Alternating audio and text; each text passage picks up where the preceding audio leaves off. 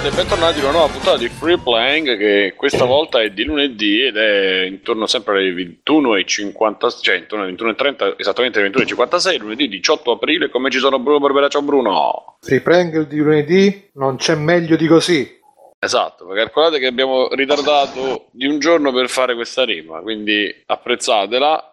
Poi abbiamo Mirko e Federici, grande perfumettista, ciao Mirko. Ciao, ciao a tutti. E Davide Alexandro Pianta, grande Pianta. Non lo sentirete così allegro per i prossimi mesi, quindi godetevelo.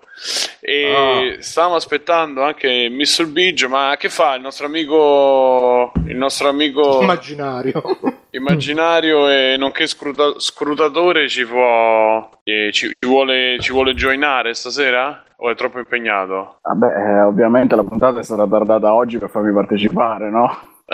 Anche sì, sappiate che il nostro amico qui è quello che ha fatto fallire il referendum, è colpa sua. Poi contato dall'interno, ciao a tutti. Era lui il 25% che mancava, era lui. Esattamente. Beh, la massa sarebbe a mio favore, in effetti, da questo punto di vista. Ha sabotato dall'interno, bro. Ero il carnato di Adinolfi che impediva agli elettori di entrare nel seggio. Bene, bene, allora, sì, insomma, c'è questa bella notizia che ci accompagna, è morto qualcuno, no, è morta la democrazia in Italia, proprio, o forse ha trionfato, questo ancora io non l'ho capito. Bruno, me lo spieghi tu? Ma guarda, secondo me, io ho letto oggi una spiegazione abbastanza sensata di un ragazzo che non mi ricordo se si chiama Nicola, non mi ricordo se è un Nicola che ci sia oppure no. Ah, mi credevo di Travaglio. No, Travaglio. Nicola Travaglio. Esatto. Travaglio ha detto semplicemente, è stata colpa di Berlusconi. Che perché Berlusconi ha sempre detto comunque no, ha detto che praticamente poiché il referendum è abrogativo è giusto che per abrogare qualche cosa ci sia la partecipazione del 50% almeno delle persone che la vogliono abrogare, quindi da questo punto di vista è giusto. Che vuol dire? Lascialo fare. No, diceva che se vuoi abrogare qualcosa è giusto che sul parere si esprima almeno il 50% degli aventi diritto, e quindi a proposito della polemica sul fatto che c'è il quorum che è troppo alto, Bruno in realtà ha letto un libro di diritto dell'elementare, no? Vabbè, comunque no, aspetta, sia che polemica c'è stata, perché a questo punto ho perso io qualcosa e Alessio non ci risponde perché... Ma la polemica è sul fatto che, siccome ormai l'astensionismo in Italia è altissimo da sempre, si stava dicendo in questi giorni che forse il quorum del 50% necessario per del 50 più 1 necessario per far passare l'abrogazione sarebbe troppo alto. Ma col cazzo! Troppo facile però poi proporre referendum su referendum quando basta un 25-30% che è la media di quelli che vanno a votare, anche perché poi in realtà quando è veramente sentita la questione vanno a votare. Sì, ma a prescindere questo era una polemica senza che lascia quorum, tempo che trova questa. Senza quorum lì davvero muore la democrazia, perché becchi lì referendum tipo in agosto. In agosto il referendum tipo al 100% le pensioni e diminuisci del 100% l'aiuto ai giovani, così per farti un esempio, e d'estate ci vanno a votare solo i vecchi, per dire, questo è un esempio così a cazzissimo. A parte no, perché poi muoiono. E da questo punto di vista è stato criticato anche il fatto di lasciare andare questo referendum in aprile. Vabbè, Simone, c'è stata cagnara pure sul fatto che Renzi si è buttata a dire no, non andate. Detto, no, io semplicemente non capivo perché Bruno giustamente ha detto un pezzo, mi ero perso il pezzo prima, che così sembrava, cioè mi sembra la logica, come dire, per camminare poi un piede avanti, poi se mi dite che c'è stata una polemica, sono le basi della democrazia, il 50%. Esatto. Davvero le basi. Esatto, Bruno. Quindi non avevo intuito che c'era stata una polemica, non ero informato. Vabbè, polemica su tutto ovviamente, mica se la lasciamo scappare così. Comunque anche su quel fatto del bosone di Higgs io ho letto che 2 più 2 fa 4. Esatto. Per non parlare del traforo del Gottardo, questa opera italiana meravigliosa.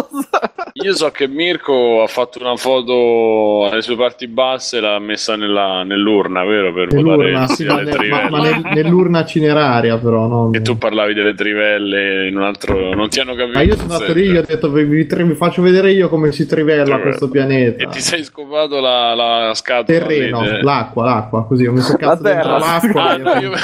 Io pensavo la scatola dove si mettono le cose, che sembra un po' una vagina, no? No, io ho dato dimostrazioni proprio come si trivella il terreno. Quindi hai trovato il petrolio a un certo punto anche. Sì, però era bianco, il petrolio bianco. O l'hai cercato? Come l'oro bianco, no? Esatto. Anche scusa, Simone, tra l'altro non so, perché ancora non abbiamo parlato, ma dovremmo fare un minuto di silenzio perché è morto qualcuno, non ne abbiamo parlato l'altra volta o sì? Chi è morto? È morto Casaleggio, ragazzi, cioè. Sì. Vero, ha scritto qualcuno è tornato sul pianeta, dai. Beh, ovviamente. Sul pianeta, ma io me lo voglio immaginare così che fa le pinne in motorino con Sitch. Mentre Mandela mentre lasciano le scie chimiche nel cielo. Con Sice che siamo a casa, Gianroberto. No, non indovinerete mai cosa insegna questo membro dei 5 Stelle agli angeli. Esatto, questa bellissima girava la tomba. Esatto. Non indovinerete mai chi è morto qui. No, oppure incredibile, Casaleggio ha asfaltato il paradiso. È una guerra! Questo è il suo inno. E niente, quindi Ave riposa in pace. C'era un altro qualche altro. Ah, beh, Bruno, scusami, è notizia di oggi che è morta la biondina di Sapore di Sale lì. No, forse Sapore di Sale era la Raffaella, Raffaella. La Ferrari, come cazzarola? Io è un po' che non lo vedo Sapore di Sale, quindi non c'ho tanto presente. Me lo vedo ogni anno, me lo vedo ogni anno, una volta all'anno almeno. Aveva fatto un'altra roba, però sti film da intellettuali, era la ragazza di De Sica in qualche di questi film. Beh, ma sono tutte la ragazza di De Sica in questi film. Dici in generale nel mondo, dici? Beh sì, Cinepanettoni, De Sica è sempre fidanzato con la ragazza che gli vuole mettere le corna, però poi alla fine scopre che è davvero innamorato e dice: via qua bella cegiona, a me che me frega di quell'altra, e va sempre a finire così. Esatto. Anche se in tutto il film prova a trombarsi un'altra, però alla fine me lo dite che, ecco, Carina Aff, grazie Kevin, perché Carina Aff che aveva fatto, è morta a 55 anni, poverina. Yes. E chi aveva fatto dei film che adesso li andremo a leggere. Addio Carina Aff, la Susan di Sapore di Mare. Ah, mi ricordavo qualcosa, però la Susan. E attrice inglese scoperta da Gianni Boncompagni, diciamo scoperta, allora era stata colpita da un tumore per ben 2 volte. Vanzina indimenticabile, il suo sorriso e la sua voglia di vivere. Ho letto un'altra cosa con la voce. Bene, riposa in pace anche tu. E quindi lei che fa? Stringerà, insegnerà agli angeli qualcos'altro, a Mandela, qualcosa, vabbè. Bene, andiamo. E tra l'altro, andando a parlare sempre di donne, io mi connetterei. Ah, tanto ricordatevi Free Playing, scusate, è un po' così. Ricordatevi che Free Playing c'è dappertutto, c'è su Facebook, c'è su Telegram, cercate @ Simone Cognome, vi faccio entrare, dite la parola d'ordine che sarà oggi a Macca Banane. E io vi farò entrare nel fantastico canale di Free Playing, quelli che volete voi, quelli privé, quello no. E entrate su freeplaying.it e ci fate le donazioni tramite PayPal e ci comprate le robe tramite Amazon e noi siamo con Patreon e noi siamo contenti così. Per la difesa sempre delle donne, io andrei subito, perché è una cosa un po' sul personale, che l'ho presa un po' così, non so se l'avevamo parlato già della nostra amica Alison Rapp, la donna più bella, una delle donne più belle del mondo, ovvio. Credo. Sì, ne avevo già parlato, però ci sono stati gli ultimi sviluppi ultimamente. Sì. Beh, ma fammi, mamma mia, Bruno, però mi stavo rispondendo. Ma non era, ma sono domande retoriche, ma il giornalismo, scusa, richiesta, tic e tac, ma su. No, non ne avevo parlato, Simone. Ma no, non si risponde. Parliamo. Eppure stai ascoltando la zanzara, uno fa tutta una costruzione. Allora, abbiamo parlato di Alison Rapp, quella di Nintendo, che a Nintendo non si sapeva che lavoro facesse, cioè praticamente sono andati a... No, si sapeva che lavoro facesse, la PR. il secondo lavoro, Davide è uscito fuori che vendeva il suo corpo fondamentalmente o faceva qualcosa del genere, cioè, contro l'altro delle tariffe. In verità lei, cioè, da una parte io avevo letto tipo fa la girlfriend experience, ma poi alla fine andava sempre a... No, Simone, là mi sono informato bene io, praticamente è illegale dove vive lei, ma mi sa in tutti gli Stati Uniti, tranne in uno stato, che non mi ricordo quale, la prostituzione, per cui tu quando fai avviso dici passiamo del tempo insieme e tu ufficialmente paghi per passare del tempo insieme. E poi c'è sempre specificato quello che succede dopo è tra due adulti consenzienti, più tipo fiesta. Comunque non puoi dire, è come quando ti scarichi le ROM che c'è scritto queste sono solo per backup, ho compreso, sì certo, stai tranquillo, queste cose qua. E quindi praticamente hanno scavato ben bene nella sua vita, e è tanto da trovare anche indirizzi, praticamente hanno minacce alla famiglia, lo stesso trattamento che hanno riservato per la simpaticissima Sarkeesian, e non che sia giustificato neanche per la Sarkeesian, no, esatto. E quindi la cosa è andata avanti e praticamente è uscito fuori sempre la mondezza di questa gente che non c'ha un cazzo da fare, che so, quelli che si grattano il culo come dice Davide e che poi si accaniscono su... Solo che questi non sono nerd, questi sono stronzi. Entrambi sono nerd. No, probabilmente entrambi. Immaginatevi tipo io con le cose che dico in sto podcast, ero fine, okay. Che fine facevo? No, stavo facendo un altro discorso, non il... C'è una brutta fine, Davide, ma non per i gamerghetti in generale. Sì, insomma, fondamentalmente c'è stato un altro... Io lo reputo bullismo, cyberbullismo, come mi pare, insomma. Sì, a me... Vai, scusa. No, dico semplicemente non so... onestamente... No, non so dove sta uscendo, non so dove andremo a finire, però insomma, di questo passo veramente c'è da stare attenti a fare qualsiasi cosa, anche semplicemente avere un'idea leggermente differente o andare un po' controcorrente, devi stare veramente a corto, perché sennò rischi. Insomma, è molto pericoloso. Cose così non sono ancora mai successe, così eclatanti, però vai a sapere da qua a qualche mese. È molto pericoloso perché lascia scenari inquietanti, è peggio di quello che ci litighi nel locale e ti dice ti seguo a casa o cose del genere, perché ti possono venire a prendere... Lo fanno sempre,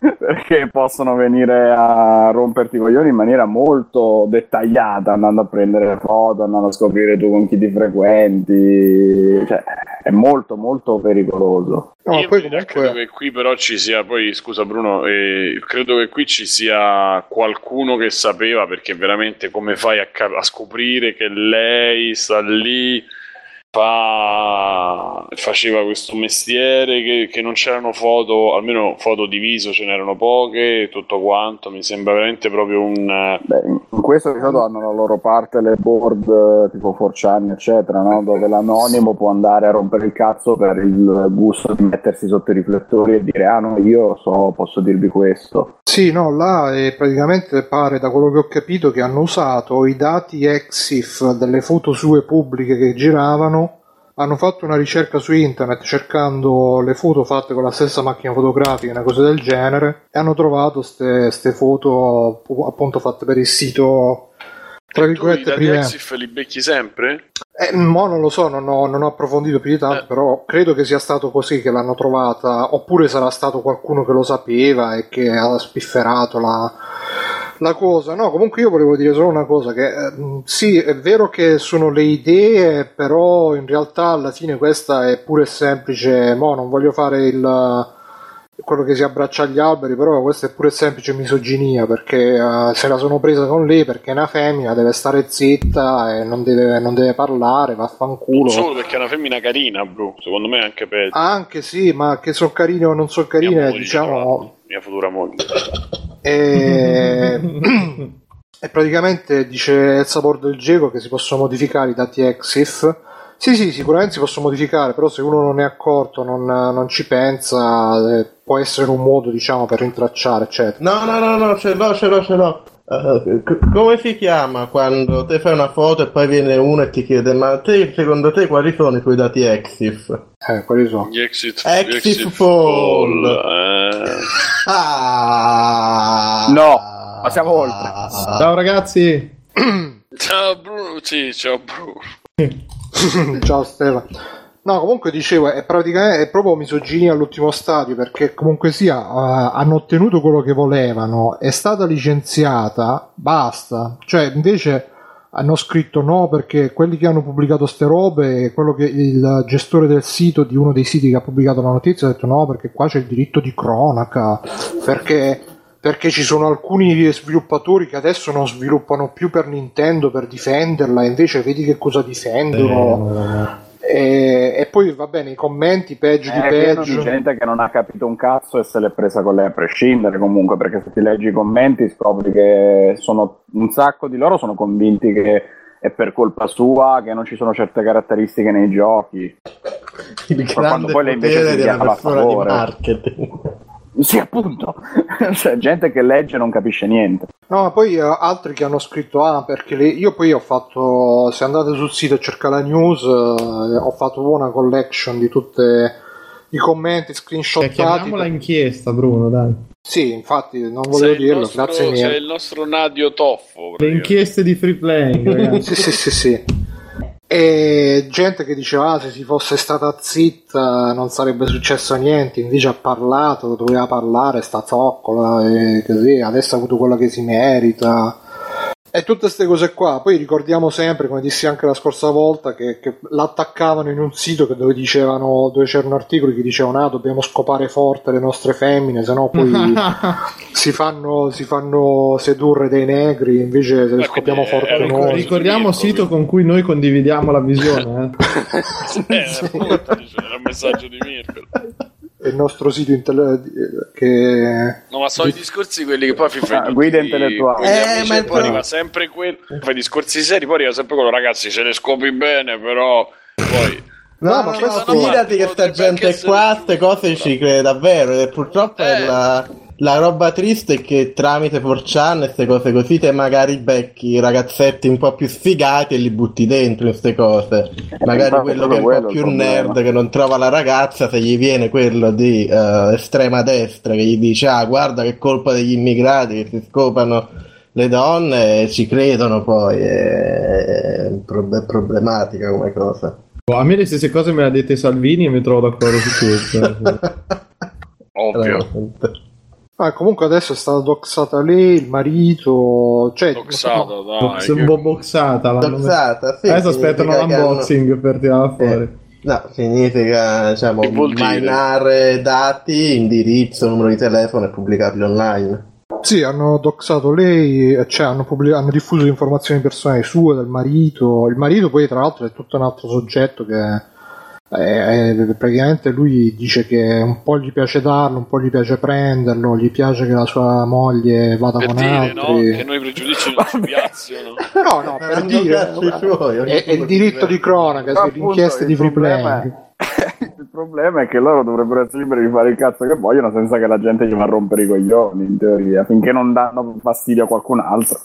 E quindi comunque hanno coinvolto anche gente che non c'entra un cazzo, per dire che comunque sono azioni veramente che, perché poi anche ovviamente puoi avere anche ragione a criticare, per esempio la Sarkeesian a me mi sta abbastanza sul cazzo, però una volta che fai ste robe passi automaticamente dalla parte del torto e in più fanno schifo quelli che le pubblicano, le diffondono. Infatti io poi non ho linkato nessun post, nessuna news proprio per non dargli visibilità, e poi dicono no perché il diritto di la gente deve sapere le cose che dai, sono cazzate, è una guerra! Sì, sono cazzate, quindi io supporto lei. Come si dice, il famoso citizen journalism che blastava anche un po' dei newsroom, non puoi avere gente col potere di pubblicare ste cose e di fare quello che cazzo vogliono.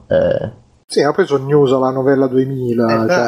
Purtroppo è quello che gli interessa alla gente. Interessa il nemico, l'obiettivo, la puttana da sceimare, da far vergognare, vergognati, muori.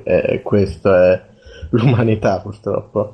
Sì, ma peraltro è una base sbagliata, perché se la base era per colpa sua non hanno messo queste cose nei giochi, era una base sbagliata perché non dipendeva da lei, però ci hanno costruito un personaggio da odiare.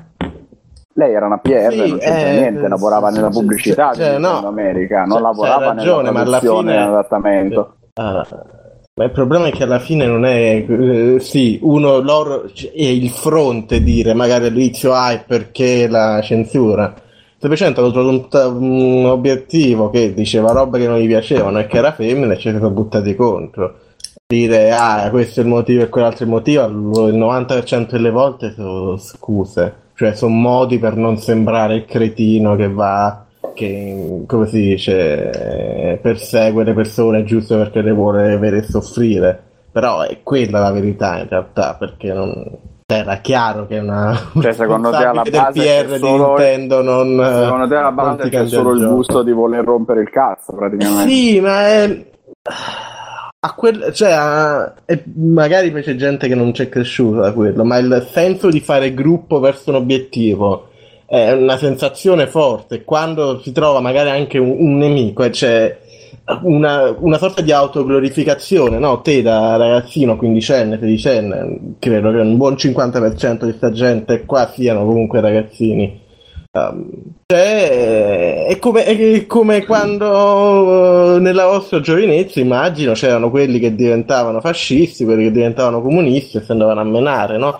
Quello è il concetto. Trovi un gruppo di gente che ti accoglie nonostante tu magari sei quello un po' più sfigatello e poi li segui in qualunque cosa vogliono fare, eccetera. Comunque ho ritrovato i commenti. C'è uno che dice la gente si deve rendere conto che le tue azioni online hanno conseguenze, quindi ogni cosa che fai ha le sue ricadute. Sì, questo sicuramente, però se io faccio una roba anonima non devo pensare che ci saranno quelli che stanno lì la notte alle 3 di notte a cercare i dati EXIF delle mie foto. Ma io vorrei vedere a sta gente che cerca i dati EXIF, come quanto gli piacerebbe se qualcuno poi va a vedere chi è che ha distribuito ste foto e finiscono in prigione perché le cose non vanno. Infatti la cosa mi sembra un po' di dissonanza cognitiva lì, dire, e poi dietro un username anonimo, dietro un username anonimo di 4chan dire le cose online hanno conseguenze. Molta dissonanza cognitiva lì. Vai. Ho trovato un altro che invece fa proprio che ha detto che poiché lei c'ha il come si chiama il nickname Pterodactyl, ha detto questa è una prova sicura che lei è rettiliana. E dice, ha scritto che cos'è un rettile che sorride, perché il suo nickname è Small, che è Small Pterodactyl. Small è un anagramma per Smile Out Loud. E poi dice che praticamente i rettiliani, le elite rettiliane, allevano fin da piccoli dei bambini per farli diventare degli schiavi del sesso, delle bambole del sesso, attraverso dei riti pedofiliaci di stupro per prendere le loro energie. E quindi dice che secondo lui lei è una di queste vittime dei rettiliani e che praticamente è una MK Ultra Sex Kit. È andata a cercare che vi si apre un mondo. Lo sai che io mi è quasi convinto dopo tutta questa spiegazione.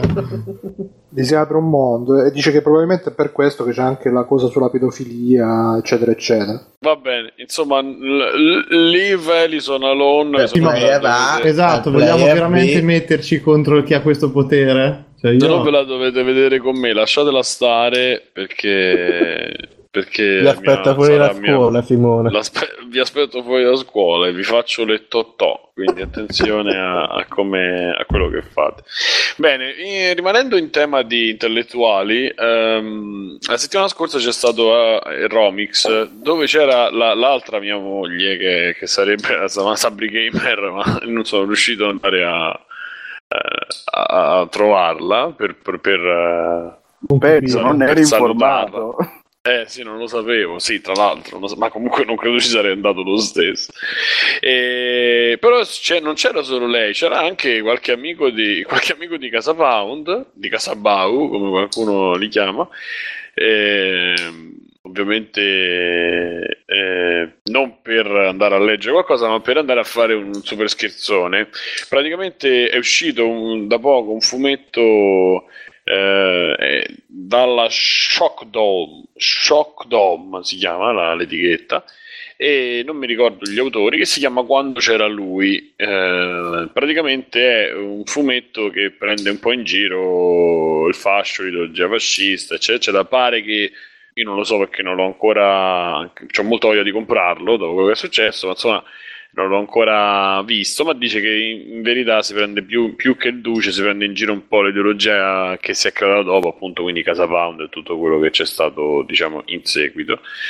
E una volta saputo che c'era lo stand di Stefano, che dovrebbe essere il fratello grande di Simone, quello intelligente, non lo so, dovrebbe essere un Di Stefano comunque, capoccia di Casa Pound, eccetera, che è anche candidato a sindaco il fratello. No, sì, il fratello, sì, Simone Di Stefano. Però lo chiamare Stefano Di Stefano, sarebbe stato molto meglio. Comunque, SDS. Con un super documento registrato con la telecamera in verticale, che penso lo fa ormai, lo hanno imparato quasi tutti che non lo ha fatto. No, vabbè, aspetta.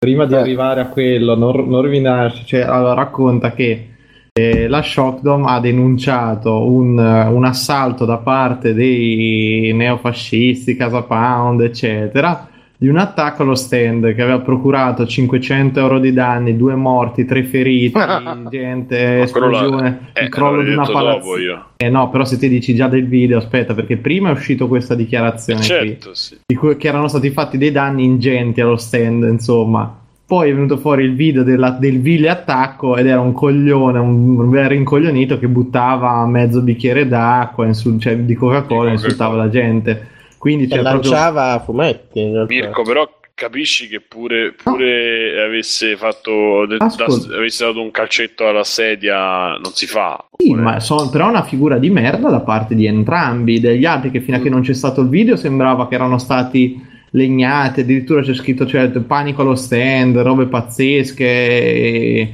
cosa. Poi quando si è visto sto video, anzi, cioè, loro in realtà avevano fatto anche più bella figura, perché poi era stato trattato molto anche troppo civilmente sto maleducato dagli standisti, eccetera, cioè, maleducato. Però no, non, cioè, molto tranquillo, no, qualche parolaccia, sì, ma io ti dico, se fossi stato io sarei saltato dall'altra parte del bancone, mi sarei incazzato forte. Invece hanno tenuto anche troppa calma, cioè, da quello che si può dire. Mirko faceva tipo io vi troverò, e uccideva tutta Casa Pound, una roba così. No, però capito, cioè, proprio vabbè, lasciamo comunque.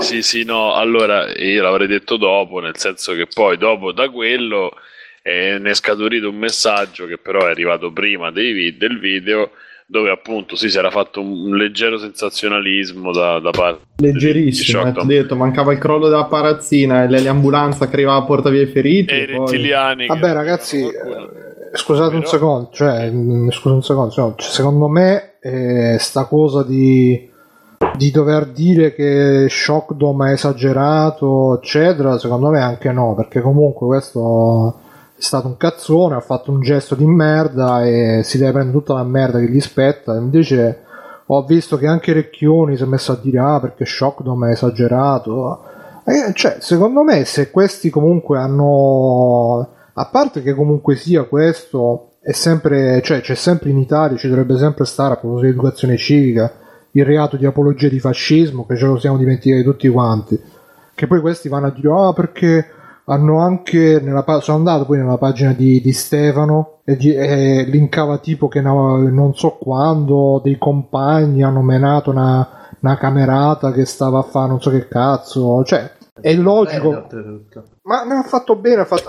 quando si ricorre alla violenza o comunque a questo, ma poi è stata una provocazione proprio, oh hai visto qua sto fumetto del merda, prendeva, buttava, cioè, sì, io sì, ma infatti appunto ti dico, quando io uno mi fa quel pezzo di davanti alla faccia, dopo tutto io cazzo, ma molto più di la reazione, ti dico, anche tu, anche troppo. Là secondo me si sono anche un po' spaventati, sono anche rimasti un po' fermi, perché dai, ti vedi arrivare uno che no, così... probabilmente sul momento ci rimani un po', non sai bene cosa fare, ci rimani di merda fino a che non capisci se uno poraccio che ci ha fatto può capitare. Io ho visto queste scene in cui gente inciampa con le birre sui cosi e le ho viste anche risolversi molto civilmente, in cui il tipo si scusa, magari se vuole fare la figura del signore compra quello che ha rovinato, perché capitano queste cose alle in cui la gente gira e tutto. Poi quando vedi questo che ti fa tiente sti fumetti del merda e ti tira, ecco lì allora scatta la violenza, e ci sta anche a un certo punto. Sì, sì, perché la dinamica è che lui prima ha fatto il falso in campo, stanno facendo ha iniziato a fare oh no scusate, e poi ha iniziato a fare ma ci sta quel fumetto di merda, lanciandogli la roba. Sì, sì, comunque io premetto che sono d'accordo, cioè, l'ho detto già prima, lo ridico, Bru, cioè, non è che ci siano scusanti o che ci siano chi è peggio e chi è peggio. Quello che dice Ricchioni a me non interessa. È vero che però io quando l'ho letto mi ero immaginato allora io vi dico una cosa, quando l'ho letto io mi sono immaginato degli scontri, sì, sì. Dal messaggio sembrano proprio degli scontri, allora, che siano avvenuti tanto dentro. Per non farmi i cazzi miei come al solito, la prima, quando ho letto sto comunicato, la prima roba che dico ma com'è che tutti gli amici miei che c'erano, gente che conosco, non ne ha parlato nessuno? Un pochino strano. Ho sentito un paio che mi hanno detto oh ma hai sentito di robe successe? Mi hanno detto ma guarda io non ho sentito un cazzo, ed è strano perché vi dico era successo anche di autori che si menano a Lucca, ste robe, cioè è pieno il mondo del fumetto di ste scenate, cazzate, finte bastonate, minacce, robe, e nel giro di 20 secondi lo sanno tutti, perché è un mondo talmente piccolo che si conosce tutti, lo sanno tutti. Questo qui, una roba del genere, se fosse veramente successo con gente che distrugge lo stand così, oh ma raga, ma ci mette 20 secondi, vi ricordate il sushi avvelenato a Romics? Cioè nel giro di un'ora... Vabbè. Che cazzo? No, vabbè, ma per farvi capire, cioè se fosse stato veramente un attacco di anche 3, 4, 5 persone che vanno a uno stand a cercare il coso, ma anche la gente stessa ne avrebbe parlato, queste robe qui, cioè non... Sì, sì, ma così come nel caso di un vero scontro si sarebbe sentito anche palesemente, tutti quanti l'avrebbero saputo quando sì, c'è stato sì. Il mezzo crollo dello stand di Activision alla Games Week, io ero lì a lavorare a un altro stand, si è sentito in tutta la fiera che il rimbombo del collo, quindi figurati. Vabbè, ma a prescindere da quello che è successo, vogliamo dirlo che i fascisti, Casa Pound, tutta la gente qua sono merde. Ah, sì, va bene, ma Davide, ma è chiaro che con questa sceneggiata si sono resi ancora più coglioni, cioè se uno aveva dei dubbi che... una cosa del genere, chiusa violenza, poi se vuoi farla, cioè l'apologia di fascismo, tanto poi è una barzelletta in Italia, ok. Chi fa un'azione del genere è una merda. Poi dopo tu puoi pensare fai il pensiero, cioè, vabbè, però, bene, ma, però se fai questa azione sei una merda 3, 4, 5 volte. Ma poi il problema è che non sono è proprio la cosa da bambini che non sono capaci di rispondere con le parole, di fare il pupetto che prende per il culo quelli di sinistra, e quindi di base che fanno gli attacchi fisici, e ottenendo che la pubblicità che stanno avendo adesso quelli del fumetto è tantissima, cioè io uno lo vorrei comprare. Sì, vabbè, te sei proprio vittima del marketing, perché ma va appositamente contro. Ubisoft. Sì, no, poi parla chi è preso Day One, quindi quel capolavoro di The Division. No, ma The Division, ragazzi, è pieno di c'è gente che ha fatto l'analisi in cui tu impersoni i poteri forti del capitalismo che devono riportare il nuovo ordine mondiale delle rode dei vaneggiamenti. Rettiliani pure là. Eh? No, no, forse c'è un principio di MK Ultra, ma appena una punta, giusto, una spruzzata. No, comunque dicevo, lui nella sua pagina, che tra l'altro andatelo a vedere, Davide Di Stefano, lui giustamente è tipo consulente d'immagine, non lo so, responsabile della comunicazione di Casa Pound, quindi comunque è uno che è dentro, diciamo. Capito proprio come comunicare. Appunto, guarda, io dopo sto pezzo proprio mi fiderei. Guarda, comunque sia, se con questa cosa è riuscito alla fine a mettere comunque in cattiva luce Shockdom, perché io personalmente... A lui c'è riuscito, secondo te? Sì, nel senso che comunque sia molti dicevano ma io pensavo che chissà che cos'è, come hai detto anche tu del resto, che pensavi chissà che cos'è, invece non era vero. E quindi un po' il suo effetto è riuscito non volendo, ma secondo te ma secondo te non è che è stato merito suo, ma la gente che compra quel fumetto che gliene frega di ste cose, ma veramente, cioè la gente che lo compra, questi no, hanno denunciato una roba, cioè hanno gonfiato un po' una faccenda di cui erano vittime per boh, non lo so, cioè secondo me era la figura di merda, per carità, comunque sempre comunque in maggior parte è di sti coglioni, di sto coglione qui che a 40 anni sonati fa i videini col ripreso dall'amichetto, non è quello che ha detto sì vabbè, oh, è come quando l'amico ti dicevo mi sono venuti a addosso ma hanno disintegrato la macchina, cioè fai una figuraccia però magari, capito, c'è un graffio la macchina, fai una figuraccia. Io guarda, fine... se mi fossi trovato là preso dalla rabbia, dallo schifo eccetera, e anche perché comunque sia io ti voglio avere i danni, voglio farti pagare pure assai. Sono d'accordo. È per questo magari che esagero pure dicendo c'è stato un assalto, un'aggressione, perché alla fine comunque è un'aggressione, perché vabbè, noi ma magari devi fare una cazzata comunque. Ma una cazzata, poi non lo so, io magari sto dicendo una cazzata io adesso perché il comunicato originale non l'ho letto e quindi parlo solamente per quello che ho letto a proposito di, però secondo me se ti capita una cosa del genere, poi non è tanto neanche il gesto, è proprio la strafottenza, la cosa che tu uno dice apertamente sono fascista, vivi il duce, mi fai il saluto romano e dovresti stare in galera, invece stai là a fare tutto lo sgarzillo, a fare gli scherzetti, le cose. Due, te ne vieni, mi butti la roba, poi mi sfotti, perché magari lui cercava pure la reazione, in modo che poi poteva dire certo. dopo un'innocente burla ci hanno aggredito i comunisti di merda, una cosa così. E comunque quindi... avrebbe, sì, però Fabio comunque sarebbe passato dal torto. Se uno si fosse incazzato dopo che tu gli fai quella che è un'innocente burla, ma è una cazzata micidiale, di maleducazione incredibile comunque, perché no, lo scherzo fa ridere alla fine. Comunque la gente dice dai coglione, a candid camera, ridiamoci insieme. Comunque quando tu fai così anche un minimo danno, anche €1, sei in testa di cazzo, punto e basta, non esiste, cioè non c'era giustificazione comunque alla faccenda, fine. Allora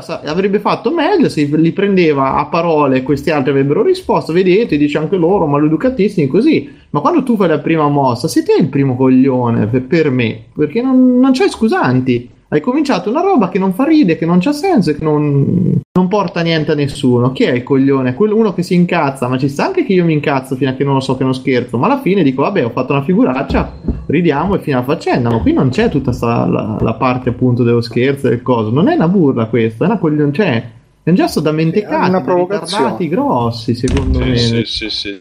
A certi livelli. No, e chiudo che secondo me hanno fatto bene quelli di Shockdom comunque a esagerare quanto più potevano la cosa, per avere anche un riscontro di attenzione, ma anche di appunto se mai finiranno per pagare qualcosa, non credo, perché poi alla fine ste robe poi figurati, quello c'è il fratello, sì, c'è, vabbè, mo non divaghiamo. Comunque dicevo, queste robe alla fine di soldi non li vede nessuno, poi alla fine i danni che ha fatto, cioè ci sta quelli stessi che sono antifascisti che stanno a minimizzare, sì vabbè dai, quello che a me un po' fa rodere il culo, perché una volta che ti attaccano così colà, tu invece di buttarti contro a testa bassa stai di ma sì ma vabbè alla fine non hanno fatto niente, no queste sono cose da chi deve fare 3 click di più e alla fine va bene. Però dall'altra parte ci sta, io i tweet l'ho recuperati, il primo era un'ora fa 3 persone sono andate al nostro stand e hanno fatto circa €500 di danni. Noi 3 persone, vedi già, 3 persone. Cioè, dai. Beh, effettivamente loro non potevano capire chi fosse all'inizio, credo. Poi dopo 6 ore, per ora rettifico che i danni non sono €500 ma intorno ai 1000 e che il numero delle persone non è tanto certo quanto il fatto che siamo merde. E questo è stato. E poi beh, c'è una cosa più lunga, un comunicato più lungo fatto da loro. Sì, infatti si è chiarito quando è uscito il video il giorno dopo, perché all'inizio non sapevano nemmeno chi fossero, esatto, gli attentatori, diciamo che come al solito poi alla fine il web o gonfia, si creano poi delle situazioni un po'. Comunque posso dire che è uno di quei casi in cui ringrazio veramente che la tecnologia ti permette di vedere queste cose che non rimangono soltanto delle chiacchiere, le parole, cioè, una volta che l'hai vista tutti hanno ridimensionato e visto la faccenda, meno male che c'è coglione. Io sto prendendo anche le foto dello stand, non mi sembra così piccolo il bicchierino di Coca-Cola che è caduto. E comunque Coca-Cola sapete bene che devasta anche, mo ve le metto in chat qui su TS. Sì, però vabbè, a rifà 1.000 euro di danni sul coso, cioè ne so. Dipende che fumetti ha colpito, che edizioni, eccetera eccetera. Sì, ma potrà essere un'esagerazione, però comunque il fatto in sé è una caponata proprio da stronzi. Vabbè, prossima volta io spero, cioè se volete fare cose buttateci il Don Perignon, una cosa nostra, Coca-Cola da poveri, cazzo. Sì, tra l'altro caviale e champagne io ci tirerei forte. Va bene, no, guarda, la cosa che mi ha fatto più ridere è stato leggere Brodo sarà celebrata da soli. Bello che Alessio c'ha la connessione pimpante stasera. Sì, ottimo. Sì, sono è laggato come la merda. La mia cosa è vaffanculo il fascismo. Ok, Ale, vai. Gliel'ho detto, adesso sei incazzato. No, io comunque volevo dire un'ultima cosa. Ma c'è sta il mio. Sì? No. Sì. No, volevo dire un'ultima cosa, che ovviamente questo non significa che ragazzi, centro sociale, vai, spacca, dai, passa la canna, no, tutt'altro. Però, tra l'altro, nei commenti a Di Stefano c'era scritto anche un signore che io, giustamente, sai, il vecchio di destra, no, ha detto: guardi, caro Di Stefano, lei con questo gesto ha contribuito a portare indietro la credibilità che noi stiamo facendo tanto per riacquistare, riconquistare, eccetera, eccetera. Sì, no, ma comunque sai qui, perché onestamente per me l'ideologia di destra quando è fatta, diciamo, in un certo modo, senza che ste stronzate qua, c'ha da dire. Il problema è che, come diceva Montanelli, buonanima, l'Italia non sa andare a destra senza il manganello, o qualcosa del genere. Che citazione, Montanelli, il giornale, il maestro di Travaglio, vabbè. Il maestro di Travaglio. Bene, quindi andiamo avanti senza manganello per ora, e andrei a spezzare un attimo con questo super Totocritic che ci continua qui per territo. Sapete, questa nuova rubrica ormai nuova, consolidata, insomma, del nostro che ci propone il nostro Andrea Gaming Action Lib, dove noi prediciamo i titoli che arriveranno, cioè i voti dei prossimi titoli in uscita dei videogiochi, con una super classifica, eccetera eccetera eccetera. Allora, bentornati il Totocritic Contest, di cui non si è sempre bisogno, ma di cui non si può fare a meno. Siamo già al gioco 12 e si tratta di roba grossa. Il più rivenduto Tom Clancy's The Division. No, abbiamo fatta questa. Sì, questo era l'aggiornamento su come è andata, sì. Ma da mo' che ne abbiamo parlato del The Division. Sì, no? Però c'è l'aggiornamento della classifica, sì. L'aggiornamento della classifica, vita da negozio 87 con 10 punti, cioè che l'ha detto 87, 88 Saggio Simone 6 punti, 91 Mirko 4 punti, 96 Bruno con punti 2. Grande prova del pessimista Alessio che intuisce i giudizi tiepidi e vince il famelico Simone a una sola incollatura. Il caro leader Mirko, troppo coinvolto emotivamente, si accontenta della terza piazza. Come al solito nelle zone buie e malfamate classifica troviamo il magico trio a combattere la guerra tra poveri, con il povero Bruno che ancora una volta prende fischi per fiaschi e riesce a arrivare sopra Davide e Stefano solo grazie a voci demoniache che spingono il nostro game designer di fiducia a parlare in aramaico. Quindi classifica generale è 78 punti Mirko, 73 io, 63 la squadra Nelli da negozio Tagliaferri, e 36 Bruno e 28 Davide. E poi abbiamo Star Fox da fare, no? Uh-huh. E quindi è ora di Star Fox.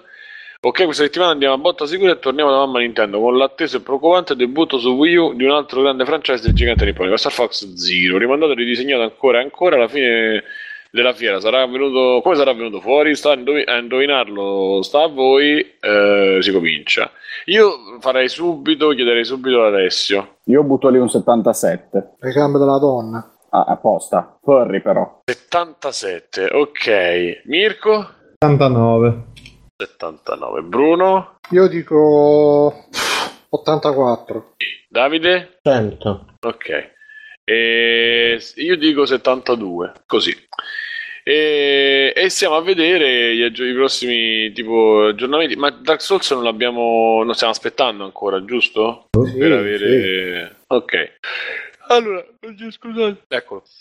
Andiamo avanti da Toto Grigio, che passiamo all'articolo un po' più succoso, alla cosa che al dibattito della settimana, che ha sviluppato pure un po' di conversazione sul gruppo, che vabbè. Allora, esce un articolo di Alex St. John, che è un ex dipendente Microsoft, che ha contribuito tipo allo sviluppo delle DirectX, insomma uno che nell'ambiente c'è stato. Per farla molto breve, adesso lui c'è una software house indipendente per cazzi suoi, e lui dice, per farla breve, che i sviluppatori di videogiochi se la devono smettere di lamentarsi dei crunch, dei periodi di crunch, perché loro fanno il lavoro più bello del mondo e quindi devono stare anche a queste regole. Se vogliono fare il lavoro da impiegato del catasto, andassero a cercarsi quello e lasciassero i lavori belli a chi li sa apprezzare, insomma una cosa del genere. Da questo ne sono scardurite due risposte, uno da Rami Ismael, il nostro amico amicissimo, e un altro da Jason Schreier di Kotaku, che sono andati ovviamente contro questo tipo di atteggiamento. Mo la stiamo un attimo accorciando, asciugando, però in sostanza questo si è detto. Io ho letto anche un po' l'articolo e anche le risposte. Diciamo che Rami Ismail mi è sembrato molto, l'altro onestamente non me lo ricordo, la risposta di Schreier di Kotaku. Quella di Ismail l'ho letta un po' più attentamente e mi è sembrato tutto sommato che abbia risposto comunque, diciamo, in maniera pacata, insomma non è che gli ha buttato la Coca-Cola addosso oppure ha fatto qualche uscita di testa strana, visto che comunque quell'altro è stato pure un po' provocatore, nel senso che giustificare poi le ore di crunch, cioè non giustificare, giustificare le ore di crunch, andare contro poi al fatto che questa gente fondamentalmente chiede di essere trattata come una persona normale e di avere la possibilità tipo di riposarsi, di dormire e soprattutto anche una paga adeguata al culo che si fanno, che spesso non neanche ce l'hanno, insomma, e quindi lui poteva anche sentirsi un po', diciamo, incazzato. Invece devo dire che ha risposto abbastanza bene e più che altro ha risposto nell'ordine del buon senso, insomma alla fine gli ha detto guarda, sì, il lavoro è bello, le cose vanno bene, però devi considerare che questa gente che lavora, che insomma, che anzi il lavoro mentale per quello che vogliono arrivare a ottenere, quindi un codice pulito, il gioco che va, un'idea nuova, eccetera, eccetera, è comunque uno sforzo gigantesco, perché comunque si lavora allo stato dell'arte, insomma, col codice raffinato, eccetera, eccetera, insomma l'ha vista pure un punto. Oppure lui mette in mezzo pure i game designer o i diciamo che è un po' ridicolo che sia una discussione questa, perché avere ore normali, essere pagati normalmente dovrebbe essere proprio la base della decenza umana in qualsiasi lavoro. L'articolo di quello era ridicolo, sembrava una di quelle macchiette di Silicon Valley, quell'articolo preso così, sì, quell'assolutismo. Da Silicon Valley, il posto che non ha nessun posto nella realtà. Che facciamo una differenza, che lui dice anche se sei un entrepreneur, che non credo sia una parola traducibile in italiano, imprenditore, sì. Se fai un lavoro da imprenditore, bla bla bla, non devi metterti limiti di fare wage slave, senza arrivare a fare la connessione che chi lavora per una software house non è un cazzo di imprenditore. l'imprenditore sei tu che la gestisci la software house, e chiaramente se vuoi farti un giorno di 24 ore perché credi che ti fa venire meglio il gioco, ti va bene a te. Uno che assumi non puoi pretendere che abbia quella stessa mentalità, mi spiace, ma non è così che funziona il mondo. Ah, sai cosa, Davide? Io ho letto sia l'articolo suo, poi ho letto anche, è uscito anche una sua presentazione che lui ha fatto su come si scelgono la gente da assumere. E praticamente in sta presentazione scriveva robe tipo quando assumete un ingegnere, perché poi lui alla fine si riferisce soprattutto agli sviluppatori, gli ingegneri, quelli che scrivono codice, non parla di game designer, di artisti, parla soprattutto di coder, anzi parla solo di coder, e diceva quando assumete un ingegnere ricordatevi che non assumete lui ma assumete sua moglie, perché all'ingegnere piace lavorare, però in realtà poi è la moglie che si scoccia di non vederlo mai a casa. E poi diceva quindi dovete integrare la moglie, perché se la moglie si incazza l'ingegnere poi lo perdete. Poi diceva robe tipo se trovate l'ingegnere, il sacro graal è l'ingegnere mezzo autistico che si trova tipo nei forum open source, quello lo prendete, lo mettete a lavorare, non dorme, non mangia, non rompe il cazzo, lavora e basta. E insomma diceva un sacco di robe di sto tipo che alla fine però secondo me un fondo di verità ce l'hanno pure, anche il fatto che ci sono le donne che magari sono più adatte a fare lavori diciamo di coordinazione, di comunicazione, perché gli ingegneri sono più introversi e quindi è meglio mettere una donna che magari è più skillata come comunicazione. Cioè tutte queste cose qua che ovviamente se leggi un tra virgolette progressista gli escono fuori gli occhi, però alla fine nella pratica lavorativa probabilmente sono cose vere. Secondo me lui non dice cose sbagliate, nel senso non in generale, però nel senso che se fai un lavoro di questo tipo è come diceva anche in chat Stix, tipo chi lavora a Hollywood non può anche a Hollywood non fanno le giornate di 8 ore, perché comunque sono lavori che stai sempre ad avere a che fare con l'imprevisto, con tutto quanto, eccetera, eccetera. Sai qual è il Bruno? Il problema è che molti di questi sono lavori di studio, per cui tu c'hai un orario d'ufficio, eccetera. Poi quando capita che non riesci appunto a rispettare i tempi, sei praticamente costretto a fare queste tirate, queste cose qui. Cioè è la grossa differenza tra lavorare appunto da libero professionista, in cui c'è una scadenza e devi rispettarla il più possibile, invece avere l'orario d'ufficio. Io conosco amici che lavorano in studi di animazione e robe, e fanno tutti la bella vita fino a che non arriva la scadenza, poi tutti a cagarsi in mano, perché comunque la produzione che tu fai nell'orario 9-5 il più delle volte è molto minore che lavorare in proprio, e almeno questa è l'esperienza che ho io direttamente. Però è anche vero che appunto proprio perché sei in una ditta che ti dovrebbe garantire delle cose fa molto più scandalo sta faccenda, perché capito, se tu sei a casa tua e devi consegnare una roba, ci stai anche, lo sai anche te, no? Ci stai anche 20 ore al giorno se c'è bisogno, mentre lì no, quando te prendi la tua paga fissa un cavolo un altro, quando torni a casa non te ne frega manco più di tanto fino a un certo punto, se non sei nei tempi, perché comunque ti pagano uguale e te fai 8 ore invece che fatene 10 magari. Sì, infatti lui se la prende principalmente con quelli che fanno il minimo indispensabile alle 8 ore, poi tornano a casa e si fanno i cazzi. Lui dice no, in questi ambienti ultra competitivi non ci vuole quello che fa le 8 ore, il minimo indispensabile se torna a casa, ci vuole uno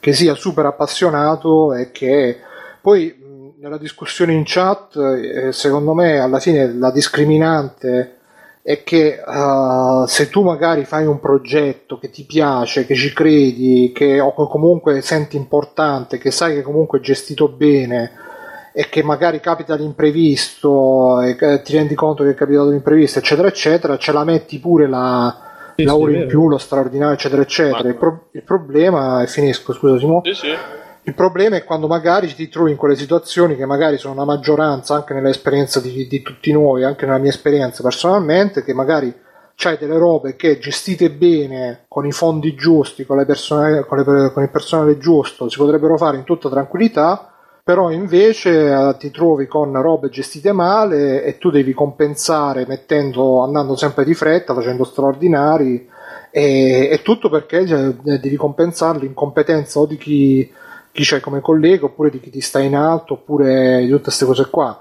Però secondo me sono due cose che sono simili, nel senso che alla fine tu comunque devi fare lo straordinario, però non sono completamente sovrapponibili, perché in un caso tu credi nel progetto, lavori a progetto e ci metti la cosa in più, ovviamente devi essere pagato, perché poi ovviamente il problema è sempre quando c'è chi se ne approfitta, perché ci sono quelli che magari non sanno gestire i team e loro ti dicono se ci credi veramente lo devi fare, pensa a Steve Jobs che spremeva i suoi, e mettere in mezzo Steve Jobs, Bill Gates, tutti quanti, quando alla fine loro non sarebbero capaci manco di organizzare la gita a Pasqua fuori porta, però sei tu quello sbagliato e quindi ti fanno a merda.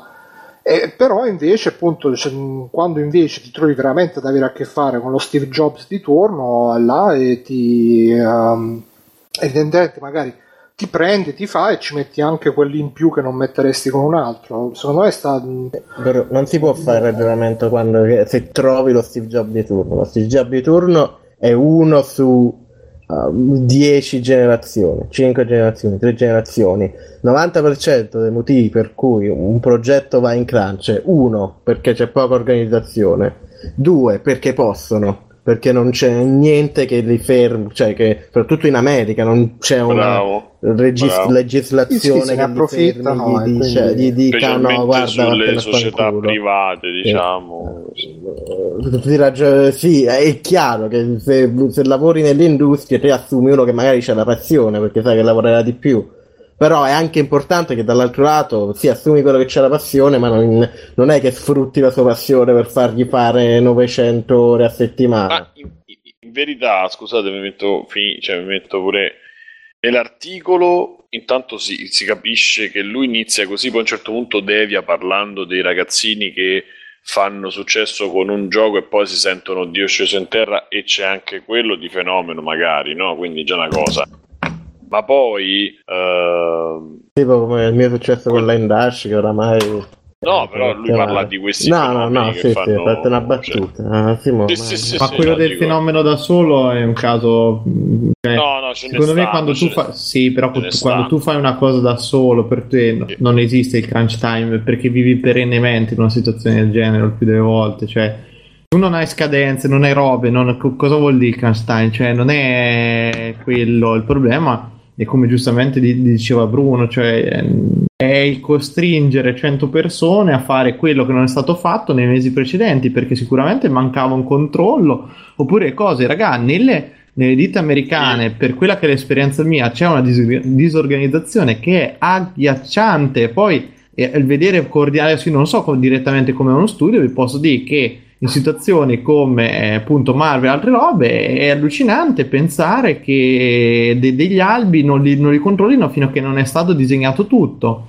Cioè capita tantissimo che loro aspettano che l'albo è finito, quindi tu arrivi già liscio liscio nella consegna, poi controllano, cominciano a controllare tutto e lì si accorgono in quella fase che c'erano gli errori in sceneggiatura eccetera, e queste cose da un certo punto di vista è molto grave. Poi dopo, quando capisci come funziona, cioè che un editor deve supervisionare il lavoro di tantissime persone, ti rendi conto che è un lavoro tostissimo, difficilissimo, e per cui ci si riduce a far tutto all'ultimo eccetera. Però non è che non esistono modi eccetera per evitarlo, anzi molto possibile, però più diventano grossi i progetti, più tutti i problemi, l'accumulo di cose si aumenta, cioè il rischio proprio di per sé di queste cose qui. Dopo bisogna anche vedere come è remunerato, perché molte volte, facciamoci capire, non è che tu sei dentro lo studio fino a notte fonda, non ti paghino, o ti sei schiavizzato. Ti assicuro che la maggior parte dei studi di development non considerano il crunch come straordinario. Magari dopo ti fanno il bonus quando il gioco va bene, cose del genere, però lì per lì sì, è considerato tipo la norma. Sì, che poi c'è anche il problema che comunque sia non... È un campo dove vogliono lavorare tutti, e quindi c'è il solito problema che ci sono 10.000 persone dietro la porta a fare la fila quando vuoi, anche se tu dici me ne vado, c'hanno già il sostituto per sostituirti, quindi è quella tipica situazione che o ci stai oppure quella è la porta, quindi infatti qualche forma di sindacalizzazione ci vorrebbe da questo punto di vista, secondo me. Poi vabbè, in America i sindacati sono i comunisti malvagi, quindi c'hanno proprio dei problemi a farlo. Io comunque dicevo, ho lavorato, cioè un conto poi quando lo fai da solo, a me è capitato invece poi di lavorare in una situazione dove poi magari stai, cioè a me, ma in generale io penso che se chiedi pure a qualcuno che fa uno spettacolo teatrale, per dire, o una cosa che è un servizio che poi andrà in un pubblico, andrà, verrà giudicato eccetera eccetera, quella roba comunque tu non hai, poi lì non hai più orari, se devi provare, se devi fare. In questo caso la situazione è secondo me molto simile. Poi ci stanno dei fattori esterni, ci stanno delle cose che magari non conosciamo, e poi ogni studio, ogni progetto c'ha il suo momento, c'ha le sue regole, le sue cose, quindi voglio dire, è talmente viene talmente generalizzata la cosa, che poi non dimentichiamoci che noi ci raccontavano di gente che per Gran Turismo non vedeva la famiglia per mesi e dormivano lì e non si fermavano mai, quindi sono cose che probabilmente sono previste, ampiamente previste come proprio come periodo di cioè come periodo intenso di lavoro, perché tu sai che puoi aggiustare le cose solo in quel momento lì, cioè nel senso ma sai che comunque ci sono anche quelli, lui lo scrive anche nella presentazione che ha fatto, ha scritto che comunque ci sono quelli che vogliono stare lì, diciamo, dalla mattina alla sera a codare, a fare, a loro piace così. Anche io mi lessi la storia là dello sviluppo di Street Fighter, che diceva che c'era gente che dormiva in ufficio, passava tutto il tempo in ufficio e... Sì, ma ragazzi, considerate anche che molte volte questo è un mondo di veramente di disagiati allo stato terminale, che c'ha quello e non c'ha nient'altro nella vita. Ma quello poi non è, cioè ognuno poi... Esatto, no, però per dire che sono lavori che certe personalità comunque un po' ossessivo-compulsive verso certe cose le attirano parecchio, quindi... Non è che è tutto una schiavitù, è tutta una cosa che la gente fa perché è costretta, parliamo chiaro. No, comunque c'era Fabio Cristi che voleva dire due parole, ma la faccio entrare, così. Ci dice, vai Fabio, se devi parlare. Fabio, non è che qui stiamo però che fai Berlusconi che chiami anno zero tutte le volte facciamo questo ridicolo postribolo podcastico. Esatto. Niente, vuole parlare con il microfono mutato. Muta il microfono. Poi fa. Si pone sempre così. Invita l'onorevole Fiandra a alzarsi. Io lo voglio sempre bene, però si pone così bene che poi gli ascoltatori rimangono affascinati. Oh, allora? Niente, siamo tutti in silenzio. Ma non parla, è eccezionale. Vabbè, allora, mentre lui scrive e voi cercate di trovare un contatto... dico che alla fine finisco, è una generalizzazione molto molto, appunto, molto generalizzante, nel senso è troppo largo e secondo me va visto, alcune cose vanno viste caso per caso e non si può fare di tutta l'erba un fascio per le situazioni. Dall'altra parte questo tipo di lavori, come dicevo, appunto, che sia poi, io faccio esempio teatrale, a me è capitato per altre situazioni dove organizzavo eventi, robe, insomma mi ci sono trovato in mezzo, non c'è mai, lì non stacchi. Io per 4 mesi non è che ci avessi una tabella di marcia, a me capitava di domenica, ma a parte adesso proprio nel quello che sto facendo adesso proprio di lavoro, ma pure prima e capitava tranquillamente che, specialmente perché poi rispetti anche altri orari di altra gente che magari fa o lavori diurni oppure altre insomma c'ha semplicemente alcuni orari liberi, a me capitava di dover uscire per andare a parlare per un progetto o per qualche cosa 10-11 di sera e fare 4 di mattina di mercoledì.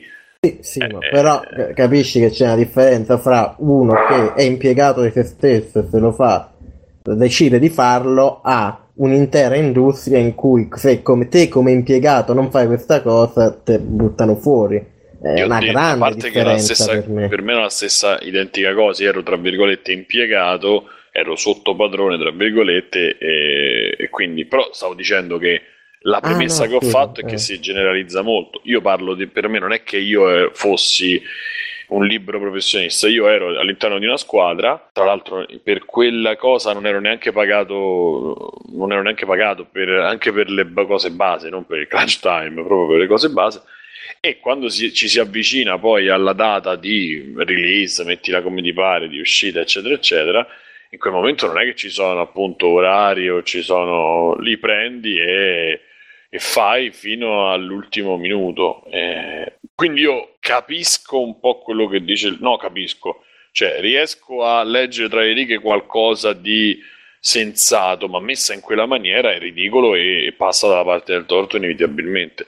Diciamo che io in generale non ne parlerei, perché poi, o meglio, se ne toccherebbe parlarne poi con un altro punto di vista, un altro paradigma, nel senso che questo è proprio il problema di tutti i lavori che stiamo facendo, e che poi Bruno aveva scritto, postando l'articolo, ha scritto è la fine del lavoro fisso, comunque faceva una provocazione di questo tipo, ma il problema è che proprio l'economia si muove in questa maniera, cioè ormai in Italia è arrivato un modo di, per una questione di lavoro che non c'è, per una questione di lavori inventati e di lavori svalutati, che si creano delle situazioni che non esistono in natura, e appunto c'è gente che di lavoro fa le partite di poker online su 10 tavoli, oppure di lavoro fa 3 video su YouTube di gameplay, oppure di lavoro fa le news dei videogiochi 4 ore al giorno. Cioè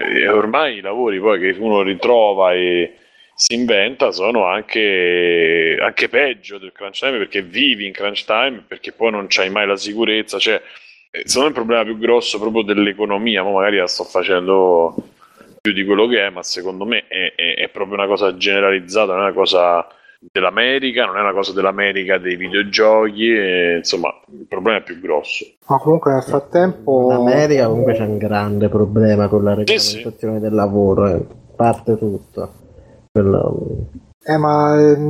Comunque sono riusciti a farcelo vedere anche a noi, non so se vi ricordate la pubblicità, non mi ricordo se era della Rolls Royce o di qualche altra super marca di lusso, che faceva vedere questo, che era il super imprenditore che diceva guardate, faceva vedere il villone dove viveva, la moglie buona, la figlia puttana, cioè guardate, questo è il mio stile di vita, perché sì, in Europa fanno le vacanze le vacanze di 2 mesi, dice, ma noi non siamo europei, si mette nel macchinone, va, e fa capire che lui lavora dalla mattina alla sera, però c'ha il macchinone, c'ha la moglie buona e tutto quanto.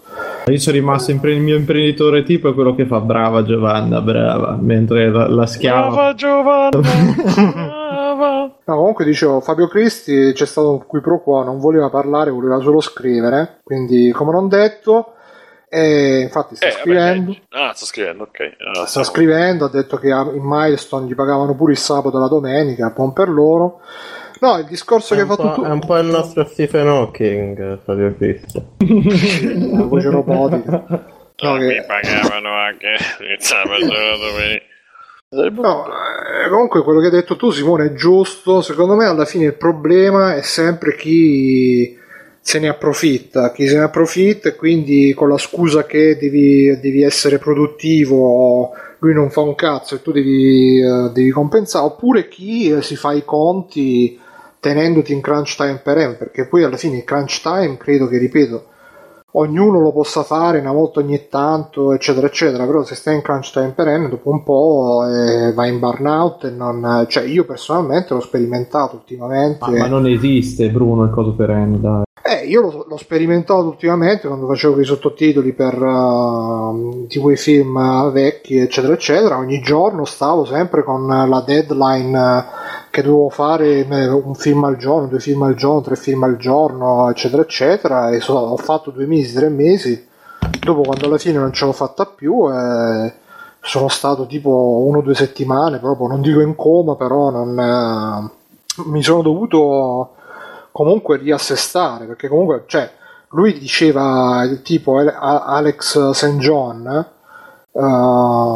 Alex si chiama, diceva comunque sia mi stupisco che per lavorare ci si stupisca che bisogna metterci impegno, mentre quando uno è un atleta che vuole fare il maratoneta comunque non ci si stupisce che lui ci mette l'impegno.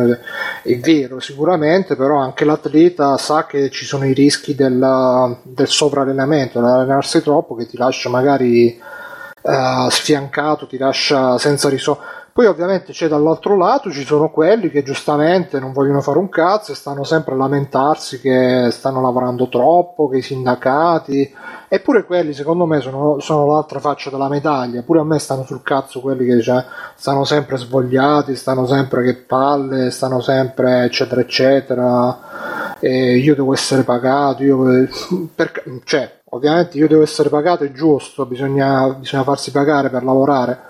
Però insomma c'è sicuramente, è inutile chiudere. Sì, un grosso problema è che gran parte di quell'atteggiamento lì lo crea proprio quando crei un ambiente di lavoro tutto basato sul crunch time perenne, su questi sistemi. Ma tu non è che lo crei chiaramente chiaramente poi ci sarà qualche persona che di per sé non vuole fare un cazzo, ma quelle secondo me non lavorano nella game industry, perché anche a livello di programmazione nella game industry è il posto dove si viene pagati meno, quindi se te non vuoi fare un cazzo non lavorerai nei videogiochi, fidati Bru. Sì, no, infatti lo diceva anche lui, andate a lavorare in banca, fate gestionare in banca i database che vi pagano pure di più. No, però ripeto, il fatto è che ci stanno dei furbi, c'è chi se ne approfitta da un lato, c'è chi se ne approfitta dall'altro, e poi si fanno tutte queste discussioni sull'aria fritta. Secondo me ha ragione Rami Ismail quando dice che bisogna comunque pensare all'equilibrio vita-lavoro, cercare eccetera eccetera, ma c'ha ragione pure lui che quando vuoi far funzionare un'azienda, vuoi farla avere i risultati al top, devi assumere gente tra virgolette predisposta anche a stare le ore a codare, a stare china sulla tastiera, a non chiedere mai vacanze, e poi sta a te se tu te ne approfitti, sta a chi assumi di impuntarsi, di dire mi devi pagare anche per questo, non mi devi pagare, mi devi far lavorare di meno eccetera eccetera.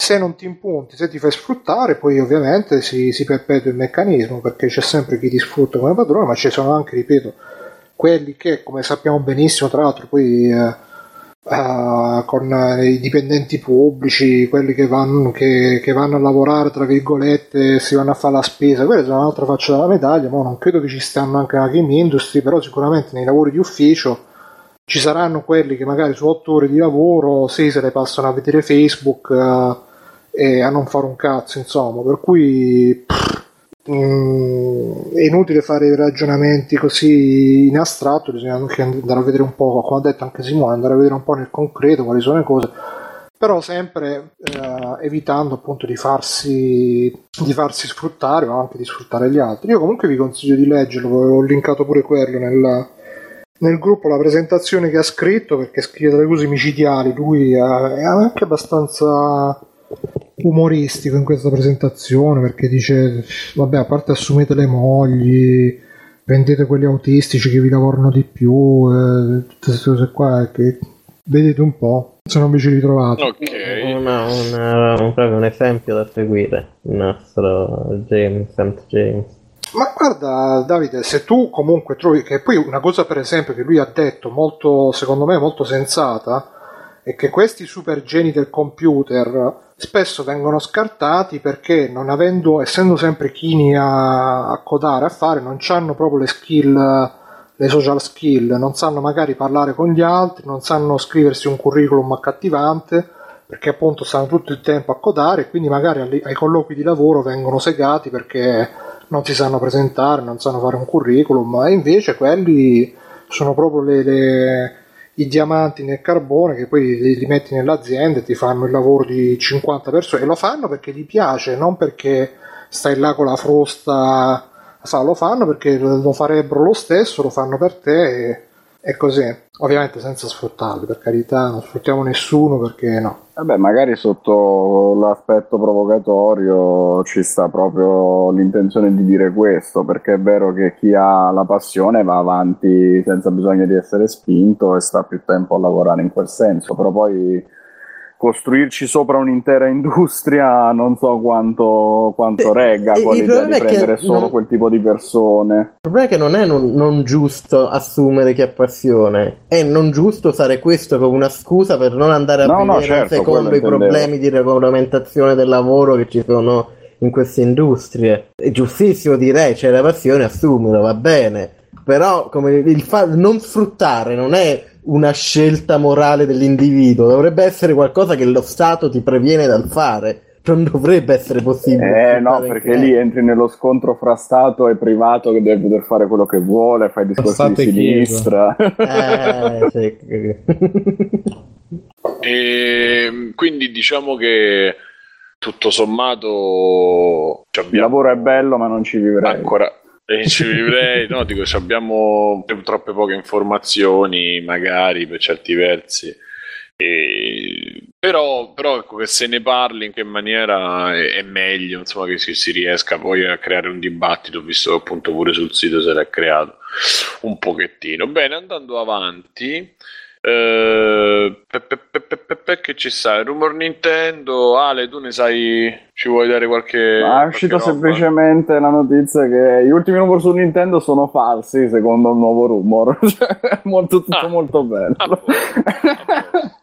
Vabbè, insomma, si parlava di potenza superiore alla media, alla media delle console attuali. Sì, quella storia lì è l'unica che mi fa pensare che possa esserci qualcosa di vero, perché se da una parte si dice che devono fare PlayStation 4.5, Xbox One.5 con aggiornamento hardware, che poi dall'altro lato si senta NX sarà più potente di PlayStation 4, lo sento un po' verosimile, perché ha senso che Nintendo voglia uscire con l'hardware più potente possibile per durare bene, per scontrarsi bene con le rivali e magari avere anche qualche... titolo di terze parti. Dicevano pure ai tempi di Wii U questo. E infatti speriamo che stavolta abbiano fatto bene la spesa e non abbiano comprato di nuovo un processore di 10 anni fa accoppiandolo con una scheda grafica quasi nuova. Esatto. No, comunque dei rumor ultimi che sono usciti. Scusa, ho immaginato questa scena bellissima, tipo non so, chiunque sia l'addetto all'hardware di Nintendo che tipo scrive su un forum: "Uè ragazzi, mi dite quale processore, scheda grafica?" No, ci peggio, probabilmente va da MediaWorld e dice: "Io devo fare una console, cosa mi consiglia?"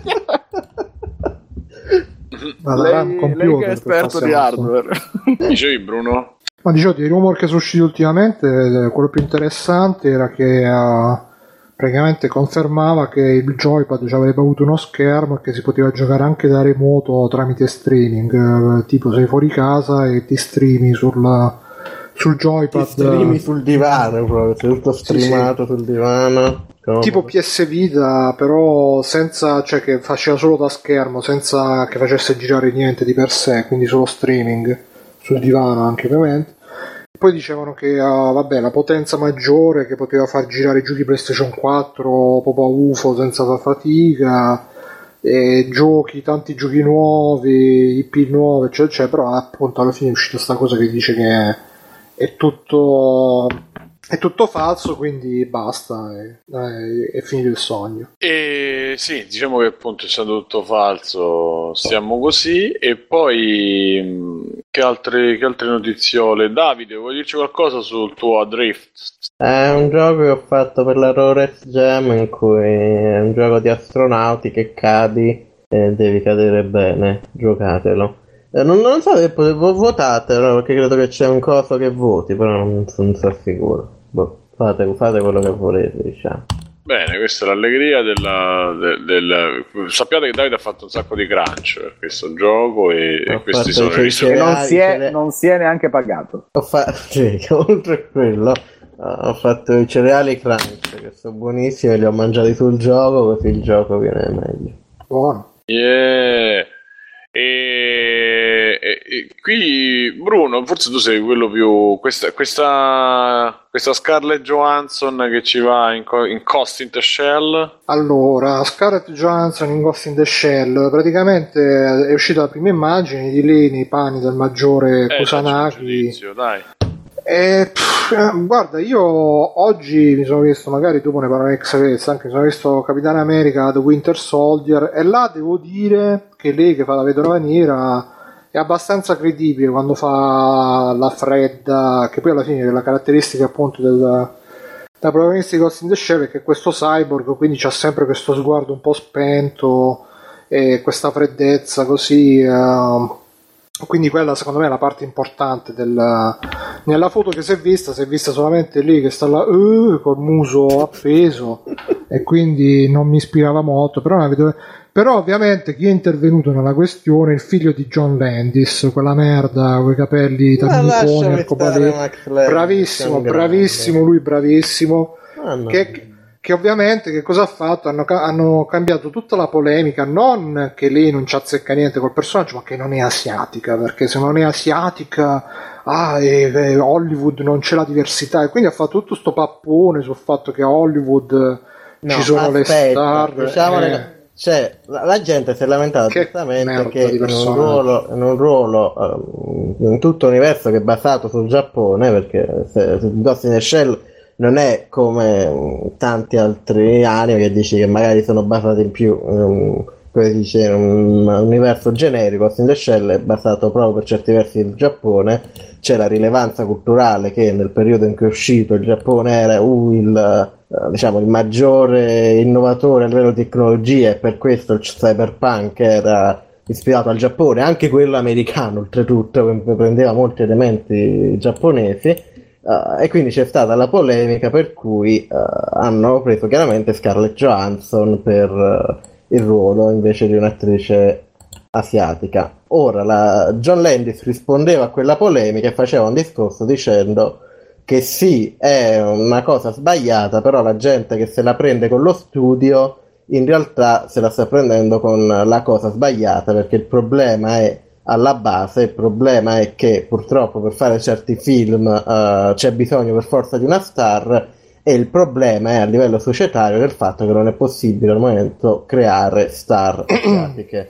Io non sono un insider dell'industria cinematografica, quindi non so quanto, cioè non ho tanto da rispondere a questo, credo che sia in generale un po' un cambiare l'attenzione, non un ragionamento sbagliato, ma comunque cambiare l'attenzione da un fatto che è un problema anche nel film, questo tipo di casting probabilmente sarà, però sì, diciamo un po' la consecuzione temporale, perché non l'ha creata Max Landis sì, ma lui ci si è aggregato perché giustamente tiene i capelli ad arcobaleno, quindi deve fare stringente il cazzo.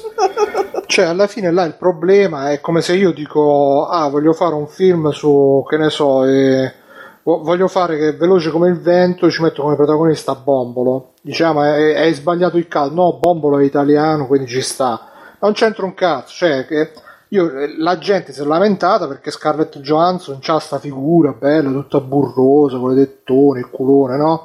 Che non corrisponde a quella del personaggio che invece si è lanciato. Infatti qualcuno ha postato le immagini di Charlize Theron in Ion Flux, nel film di Ion Flux, che lei veramente sembrava la protagonista di Ghost in the Shell in quel film, perché slanciata, fredda, sguardo freddo e tutto quanto. Non è il fatto che non è asiatica, perché poi se tu dici non è asiatica, loro puoi prendere una giapponese qualunque, che tra l'altro la giapponese media. Ma non possono essere entrambi i parametri per cui la giapponese... ma se lo dici a Max Landis, lui ti prende magari la giapponese tarchiata con i denti storti, però è asiatica, è giapponese, ragazzi. Poi quello quando parla c'è quella cosa che si forma tutta la bava alla bocca, quando parla, no? Parla così, no? Così. Ma se John Landis ha fatto idee. Un discorso poi contro tutta la polemica che è asiatica lui.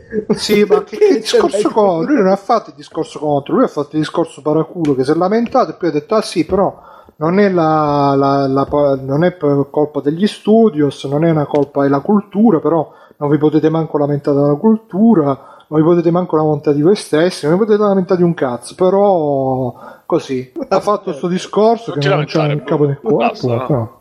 Comunque grande Scarlett, grande Vedova Nera, secondo me. E comunque vorrei dire, purtroppo c'è anche il discorso pratico in queste cose, per cui in Hollywood al momento c'è per un po' meno per attori di colore, però per asiatici c'è un numero limitatissimo di ruoli, e quindi questo tipo di cambiamento, questo tipo di casting in generale ha l'effetto purtroppo pratico di ridurre ancora di più la possibilità di gente asiatica di essere assunta in ruoli prominenti. Che peccato. Che tra l'altro poi sai, il discorso che fa lui alla fine è riassumibile, che non esistono più le produzioni medie nel cinema. Così è, perché diciamo un tempo poteva esserci tipo il film con Jet Li, con Jackie Chan, che erano film Jackie no, quello bene. Che dice che come protagonista di Ghost in the Shell, quello che dice è diverso, che un tempo negli anni 90 Jackie Chan e Jet Li erano star del livello di Scarlett Johansson, insomma. Sì, parola per l'ho visto il video, bro, parola per parola quello che. Ma avranno anche fatto qualcosa per meritarsi allora di passare. No, insomma, nel senso la cosa che ha detto è una puttanata. No, insomma, che non l'ha detto. Perché l'ha detto, sono sicuro che l'ha detto in mezzo a tante puttanate, però. E mentre lo dicevo, no, si vedeva tutta la bava sulla bocca. Perché ragazzi, mamma che schifo l'uomo proprio. No, bravissimo comunque Max Landis. Ma poi Max Landis è un fan del wrestling, quindi è grandissimo. Niente, Max Landis. Bene. Che altro abbiamo? Ah sì, la Apple, questa è una cosa che secondo tanti pare sia una news. La Apple internamente ha deciso che i device devono durare 3 anni per gli smartphone e smartwatch e 4 anni per computer e per Apple TV, secondo la loro mente più o meno pagato. Ma in realtà non l'hanno deciso, cioè hanno visto è una previsione. No, hanno preso i dati d'utilizzo, hanno visto che la gente in media cambia lo smartphone ogni 3 anni e per la come si chiama? Poi probabilmente in base a questo loro poi calibrano anche. Guarda, sugli smartphone sono d'accordo che diciamo che l'utilizzo totale, se lo utilizzi pure che ne so con la notte che lo tieni acceso, diciamo, eccetera eccetera, capisco perfettamente che siamo nell'ordine dei 2 anni per quello che riguarda gli smartphone. Quando finisce la batteria cambia il telefono più o meno. No, beh, quello magari no, però dico in generale per lo stress, almeno io ho visto che se li stressi parecchio 2 anni dopo 2 anni c'hai problemi proprio di hardware e poi ci pensano loro con gli aggiornamenti, quindi insomma piano piano, anche se in verità stanno supportando ancora, hanno supportato il 4S fino a pochi mesi fa, quindi insomma tutto sì, ma guarda Simo, io te lo dicevo che loro lo rendono veramente inutilizzabile molto prima. Io c'ho un iPad 2 che mi sono fermato a iOS 8 6 anni, iPad 2. Sì, vabbè, ho capito, ma perché non deve funzionare per andare su internet? Che cazzo è cambiato? Che all'inizio andava su internet, poi aggiornano il software, non ci va più, cioè. Che sono passati 6 anni. Ah beh, internet è cambiato in 6 anni, cioè. Molto. Tu eri fuori. Non però è vero che comunque andato a dormire a letto presto, come esatto. Ma però è vero che comunque con gli aggiornamenti del sistema operativo diventa, te l'appesantiscono molto il telefono e alla fine se non te lo cambi per la batteria te lo cambi per quello, quindi è un po' sono i dati che hanno rilevato loro, un po' è una roba anche che spingono un po' loro tra la batteria, gli aggiornamenti, o almeno vabbè poi quello è il complottismo, i rettiliani e tutto quanto. E niente, però per i computer invece secondo me loro non si sono calcolati 3 anni No, in realtà erano 3 anni di smartphone e 4 per i computer. Vabbè, insomma, per i computer secondo me c'è un piano un po' più lungo, o piano, la gente piano più elaborato. 4 anni, ok, però sistemi operativi, anche se io onestamente c'ho l'iMac del 2012, inizio 2012, e dopo 4 anni funziona e tutto quanto, le cose bene o male funzionano tutte, però se noi aggiungi la RAM comincia a zoppare, insomma. C'è davvero un mix dei due fattori, un po' l'utente che magari lo rovina, lo usa tanto, eccetera, eccetera, e fa il suo naturale decorso, diciamo, come tutte le cose, e un po' la casa che con gli aggiornamenti tende a farli invecchiare precocemente. Sì, comunque penso era giusto perché appunto c'è questa... è uscita un po', diciamo, la news così, quindi insomma alla fine e niente, per cui io direi che possiamo, se non ci abbiamo altre cose, anche se insomma non ci sembra che sia tutto, andiamo verso gli extra credits e che ci abbiamo pure il super giocone da commentare. Sì. Che dite? Sì. Io farmi una passeggiata intanto. Tu. No, sì. Tanto non ci abbiamo, almeno non credo ci sia così tanto. Sì, infatti. Comunque andiamo. E con sta stronza che so dura che sta mastica, ma che c'ha? Guarda che io a mi padre gli ho già sputato in faccia, attento fascio che non ci metto niente. A me fascio, io fascio. A socco io mica so comunista così sa, so comunista così! Benvenuti al super rubrica degli extra credits di Free Playing, la rubrica dove parliamo e commentiamo le robe che abbiamo visto, giocato, eccetera, eccetera, in questi tempi. Allora, abbiamo il caso Dark Souls 3. Vogliamo fare una chiacchiera tutti oppure... Vai. Sì. Allora abbiamo preso Dark Souls Day One martedì scorso, abbiamo giocato, io ho fatto 15 ore. Allora io premetto che non ho giocato gli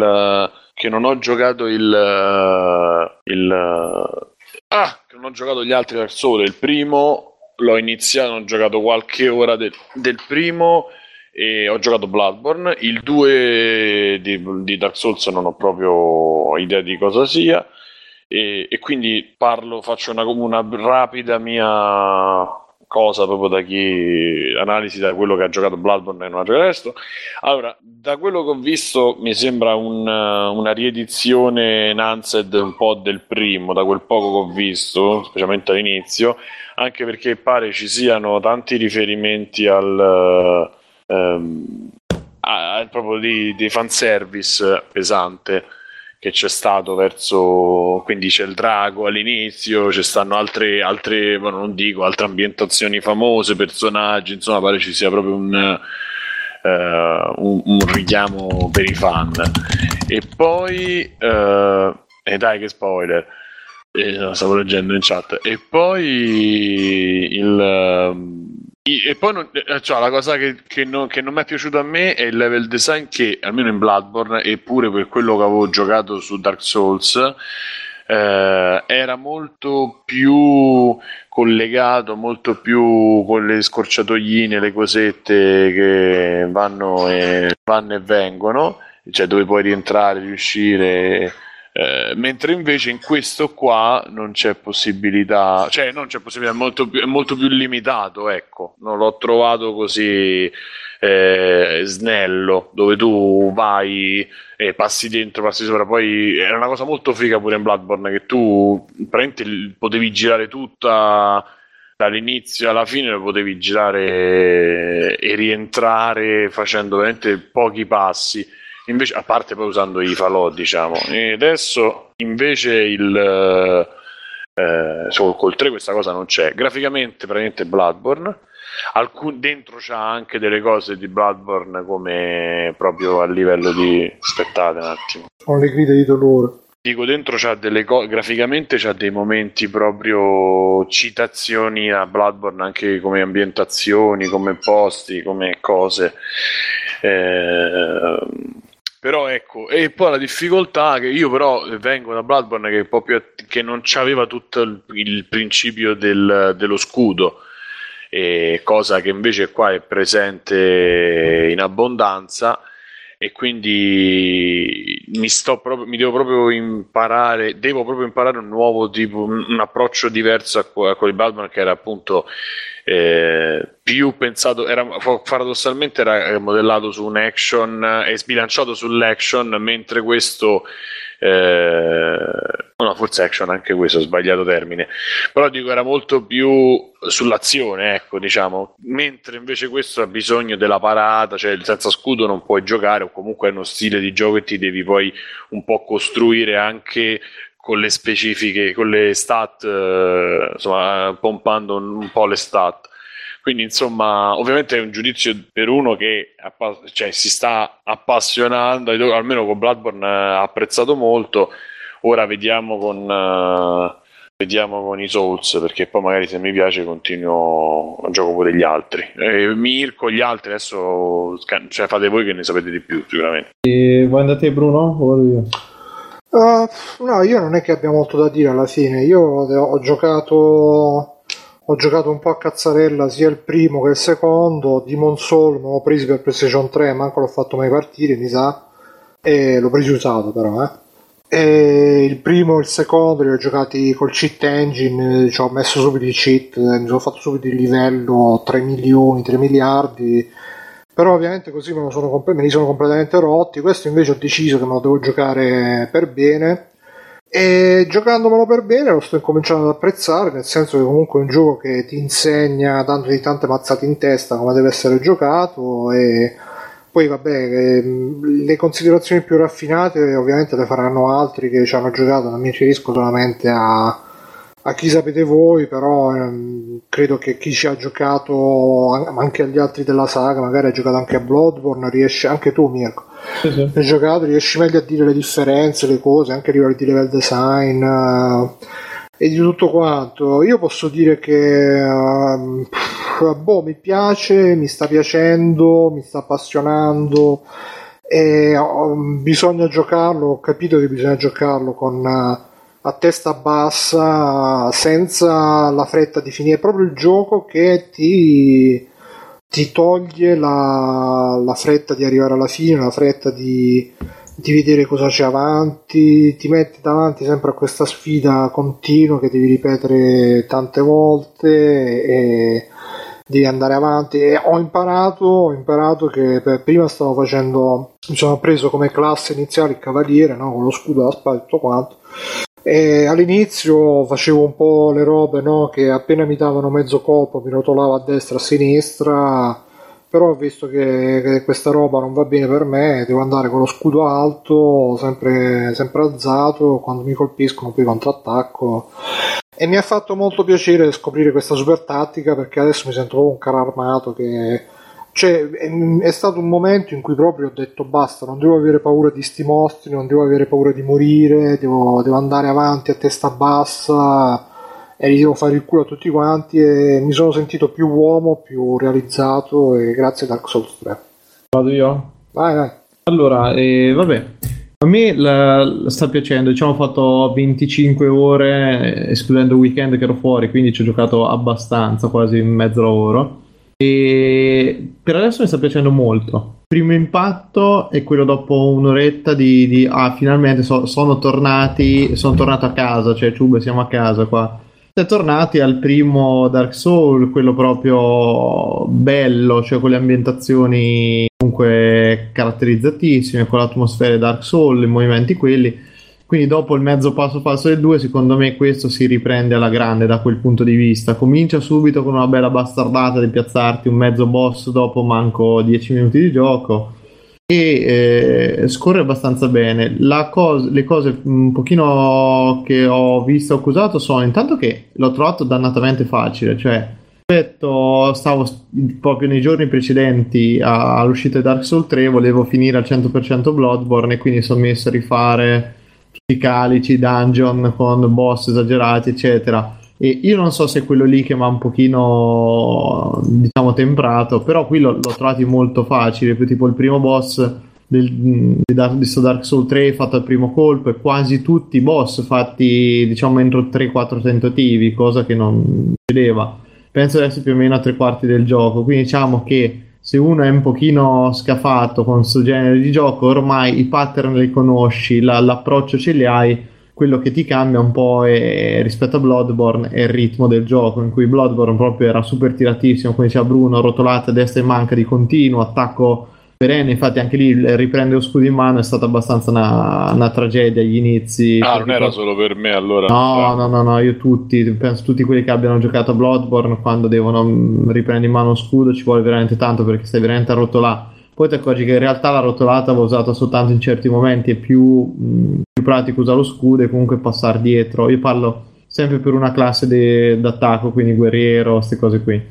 E la cosa dei livelli io non sono d'accordissimo con Simone, nel senso che secondo me ci sono comunque le scorciatoie e sono fatte abbastanza bene. I livelli comunque tu li giri, poi arrivi al punto in cui lo sblocchi, eccetera. Quello che non colpisce è il fatto che non c'è mai, perlomeno veramente nella prima parte di gioco, la meraviglia di aprire una scorciatoia e dire no, cazzo, guarda dov'è, proprio qua. Quello manca, però i livelli sono costruiti bene, non posso dire. Sì, però Bloodborne sembrava... No, Bloodborne era proprio la meraviglia, sì, la meraviglia di capire come cazzo vi hanno fatto a incastrare certe robe. Qui è molto facile che te nelle prime fasi del livello, insomma, appena arrivi in un livello vedi una porta chiusa e capisci subito che dopo un po' ci arriverai. Esatto. E a me un paio di volte ho capito anche che giro dovevo fare per arrivarci, cioè dici ok, se sicuramente devo scendere subito in modo da ok, track beccata subito la faccenda. Però il gioco è bello e dico, è proprio quello che ti mette, soprattutto se tu ti piace giocare con una classe di mago, c'hai le magie, puoi fare tutto, se vuoi super attaccare allora ce la fai, si adatta molto al tuo stile di gioco, che è una cosa molto bella. Però manca sicuramente tanto qualcosina di innovazione e a me quello che ha dato fastidio è che veramente, salvo una parte di casi, tutta la prima parte veramente del fantasy generico, il castello, la palude, il boschetto, è un po' tanto anonimo, o comunque la sensazione di già visto negli altri giochi.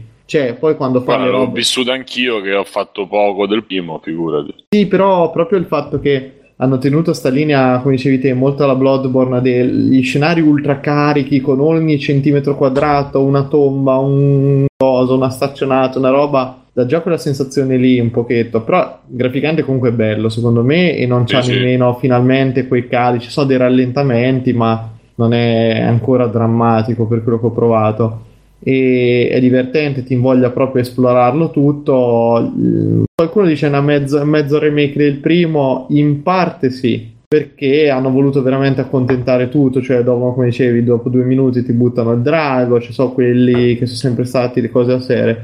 Non mi sta facendo impazzire il fatto che non abbiano veramente aggiunto poco e niente di armi e particolarità, ormai sa tutto un po' di già visto, la sensazione è quella lì, e potevano premersi un pochetto di più, e mi dispiace che abbiano perso veramente tanto la bastardaggine, nel senso di farti quelle bastardate, di trovarti in una trappola, una cosa dei morti più inaspettate che succedevano. Io le sto un pochino accusando che sta andando troppo liscio, quindi cosa che dubito io, adesso è diventato sono fortissimo, non mi fottono più, però ci sono delle robe plateali, cioè quando mettono lo scrigno solo in mezzo alla stanza, cazzo lo sai che c'è una trappolona, mentre il primo era proprio infarcito di ste bastardate, gira l'angolo e c'era il mostro che ti spingeva giù da un coso, tutte quelle proprio stronzaggine di programmazioni che non riuscivi a morire di no, cioè le prendevi anche bene a un certo punto perché lo sapevi che il gioco era stronzo. Qui fino ad ora è molto più liscio e un pochino più facilotto, però è bello, cioè. E condivido quello che diciamo quando era l'altra sera, l'altro pomeriggio con te, Simo, che è veramente un gioco anni 80, è inspiegabile come possa averci quasi tutto sto successo adesso, però è anche vero che c'ha una cura e... Sì, magari non anni 80, magari quella roba, quel periodo, sì, PS2 un pochino da... Sì, veramente da PlayStation 2. Sì. Sì, vabbè, alla fine, cioè, a parte che fa delle cose meglio Dark Souls in generale, però il core del gameplay è King's Field. Ho giocato King's Field, sì, cioè. Io sì. Ma io non conosco nessun altro che ci ha giocato. Appunto, fa parte di quella cosa, è interessante. Nessuno se lo inculava King's Field negli... Sì, no, però rimane sempre veramente un mistero come sia diventato fenomeno così culto. Per me, dico, quello che per me è bello è che il gioco, come dicevo, ti asseconda, cioè tu non c'è l'arma più forte in assoluto del gioco, ma tu quella che vuoi di far diventare l'arma più forte sarà la tua arma più forte, cioè riesci ad andare avanti tutto il gioco con quello. Vuoi il personaggio ibrido magia e bastonate, te lo puoi fare, vuoi quello solo magia e lo puoi fare. Questo è molto più complesso e ti dà proprio una bella sensazione che il personaggio è tuo e che il gioco lo fai seguendo quello che sono le tue inclinazioni, e che molte volte non ti capita, perché dove c'hai anche il classico gioco di ruolo dove c'hai il personaggio forzuto sarai un pochino costretto a dargli tutte le cose. Invece qua a me sta personalizzazione non è il vero cuore del gioco, poi quello è l'esplorazione, perché esplorare divertente, quando trovi un falò e poi dici cazzo, ma magari adesso rigioco altri 10 minuti perché voglio vedere quella strada dove arriva. Il fatto che è arrivato a un certo punto tu puoi comunque non hai quasi, quando conosci la strada non hai nemmeno quasi più bisogno di uccidere i nemici, ma corri e riesci sempre ad arrivare alla fine. Un'altra cosa che hanno preso secondo me tanto da Bloodborne è riempire certe zone di nemici, cioè ti trovi a scontrarti contro 10 nemici di fila, una roba mai successa nei Dark Souls, quindi anche lì devi un attimo vedere il tuo approccio. Per me come giocatore, come sono fatto io a livello di gusti e tutto, Bloodborne rimane il più bello, veramente il più bello di tutto loro, pur con quelle limitazioni. Bello. Perché c'ha molto più ritmo, è più impegnativo, anche l'ambientazione è comunque più gotica, un pochino più Lovecraft eccetera. Su di me c'ha molta più presa del fantasy, per quanto con questo dark fantasy qui. Però comunque sto Dark Souls 3 sembra tornato veramente un gran gioco dopo il 2 che insomma non... Io ci sto giocando, mi sta piacendo soprattutto il gameplay, perché sto cercando di badare alla trama, la lore, che cosa c'è, però come hai detto anche tu è abbastanza cioè non mi sta, l'ambientazione è curata, è fatta bene, però non c'è niente che mi sta. Sì, ma te al massimo secondo me quello che ti colpisce cos'è? Ok, sto boss è figo, vediamo il prossimo se è altrettanto figo, se è ancora più grosso, perché comunque ci sono 2 o 3 robe che riescono ancora nei boss, secondo me almeno a livello estetico sono fighi, sono molto belli quando... Cioè a livello di, almeno fin dove sono arrivato io, che più o meno poco dopo il primo boss, a livello di narrazione ambientale, non lo so, non mi sta... Cioè io prima di giocare a sto Dark Souls 3 mi sono giocato a Hyper Light Drifter, che continuo a consigliare, tra l'altro è uscita pure con la suona, adesso andavo a sentire su Bandcamp, e quello mi è piaciuto davvero assai come ambientazione, come fantasia, come mondo di gioco, veramente mi ha fatto stare lì. E ancora come narrazione e ambientazione del primo Dark Souls ti è piaciuta? Vabbè, quella ci ho giocato coi shit, non stavo manco a vedere più di tanto che cos'era e cosa non era, però anche lì sì, sta cosa che un po' forse tutti ne parlano, in particolare una persona, e della lore dici. Sì, lore a parte proprio nel una roba per me un po' più ficcata. Almeno il primo aveva questo senso di una storia che era, di cui erano state praticamente strappate le pagine, aveva questo senso molto malinconico, questi personaggi molto malinconici, e alla fine era più che una storia, come la gente dice, la storia, vediamo la storia, no, era un feeling, era una questione di tono che avevano creato molto interessante. Posso anche dire una cosa, che secondo me gli è riuscito il mezzo miracolo di creare comunque talmente tanta atmosfera in sta cosa, che la gente ha cominciato a ricamarci tante di quelle cose sopra, perché non c'è niente. Niente, secondo me è una situazione, un paio di cose ci sono, e ci sono un paio di cose interessanti. C'è una linea di fondo, sì, però alla fine andarci a cercare veramente tutte le cazzate o andarci a cercare, io non sono mai d'accordo, però secondo me poi è parte dell'esperienza, no? È parte del gioco. Viene in mente il primo The Legend of Zelda, dove te ci metti metti degli elementi talmente, cioè introduce anche delle meccaniche che sono talmente oscure, talmente a passata di voce, no? Un termine che non esiste, però capite quello che voglio dire, che dagli elementi di gameplay di passata di voce, tipo tutto il livello segreto lì del drago, che è un bordello a capire come. Sì, c'è Zelda Dark Souls, entrambi in realtà. Ecco. Cioè implementando meccaniche così oscure, così che non immediate, è quasi un incentivare all'approcciare tutto il gioco in quel modo. E da quel punto di vista ci sta magari andare a cercare la cosa, ricamare, però credo che il punto di quello non sia alla fine il risultato di quel ricamare, ma il feeling del ricamare, il feeling di stare lì con questa storia che non si sa cos'è, non cos'è, cercare magari di capire cos'è, non cos'è. Poi quello che capisci non è la cosa importante, cioè non è che non è che quello che ti scrive il tizio sul forum che ti fa tre pagine spiegandoti secondo lui qual è la storia di Dark Souls è importante. Però l'importante è che quel tizio sul forum ci è andato e ha fatto la sua esperienza del gioco in quel modo e che è possibile interpretare molte cose, e di nuovo è quel feeling di scoperta senza che ciò che si scopre sia necessariamente importante. Comunque una cosa molto bella è che quando, non so se c'è anche in Bloodborne, però mi è piaciuto un casino che quando ti devi potenziare il livello c'è quella che da sotto ti fa la preghiera e tu intanto stai là che sì. Scetti che cosa devi. Ti dico, i giochi al momento sono praticamente identici, mi verrebbe da dire, perché andarci a cercare delle differenze, come ti dico, il pattern anche dei boss, tutta sta faccenda qui, si è arrivati secondo me un po' al limite, cioè senza già in Bloodborne erano riusciti con la meccanica che tu menando il nemico recuperavi energia, e quindi si era ritornati un po' alla faccenda di dare un ritmo del gioco molto più rapido. Qui proprio di conseguenza di un fatto che puoi dar meno colpi, recuperi meno energia eccetera, il ritmo è minore, ma anche i combattimenti durano di meno, sai, ore e ore a menare 4-5 colpi magari no, però insomma una serie di colpi ben assestata e i mostri vanno giù abbastanza velocemente, mentre in Bloodborne i combattimenti erano anche abbastanza lunghi, c'era la secondo me non funziona tanto bene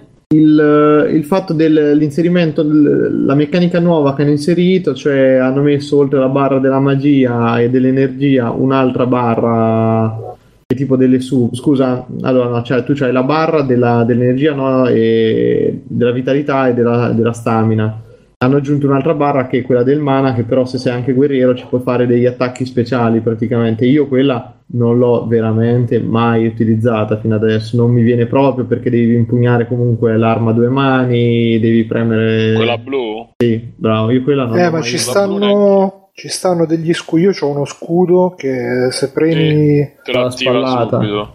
Sì, se premi L2 invece di fare la come si chiama? La parry, esatto, ti fa la stance dell'arma, infatti ogni tanto la uso. Boh, non lo so, comunque. Beh, onestamente io come meccanica mi sta piacendo molto, però come ambientazione e cosa fino adesso è un po' blanda, magari andando avanti, io sto proprio all'inizio, magari andando avanti. Bruno, quante ore? Adesso 3 su 5, diciamo, andando avanti magari, però sì, diciamo che come ambientazione sicuramente mi ispirerebbe molto di più Bloodborne, infatti se mi piace... Pronto? Hey.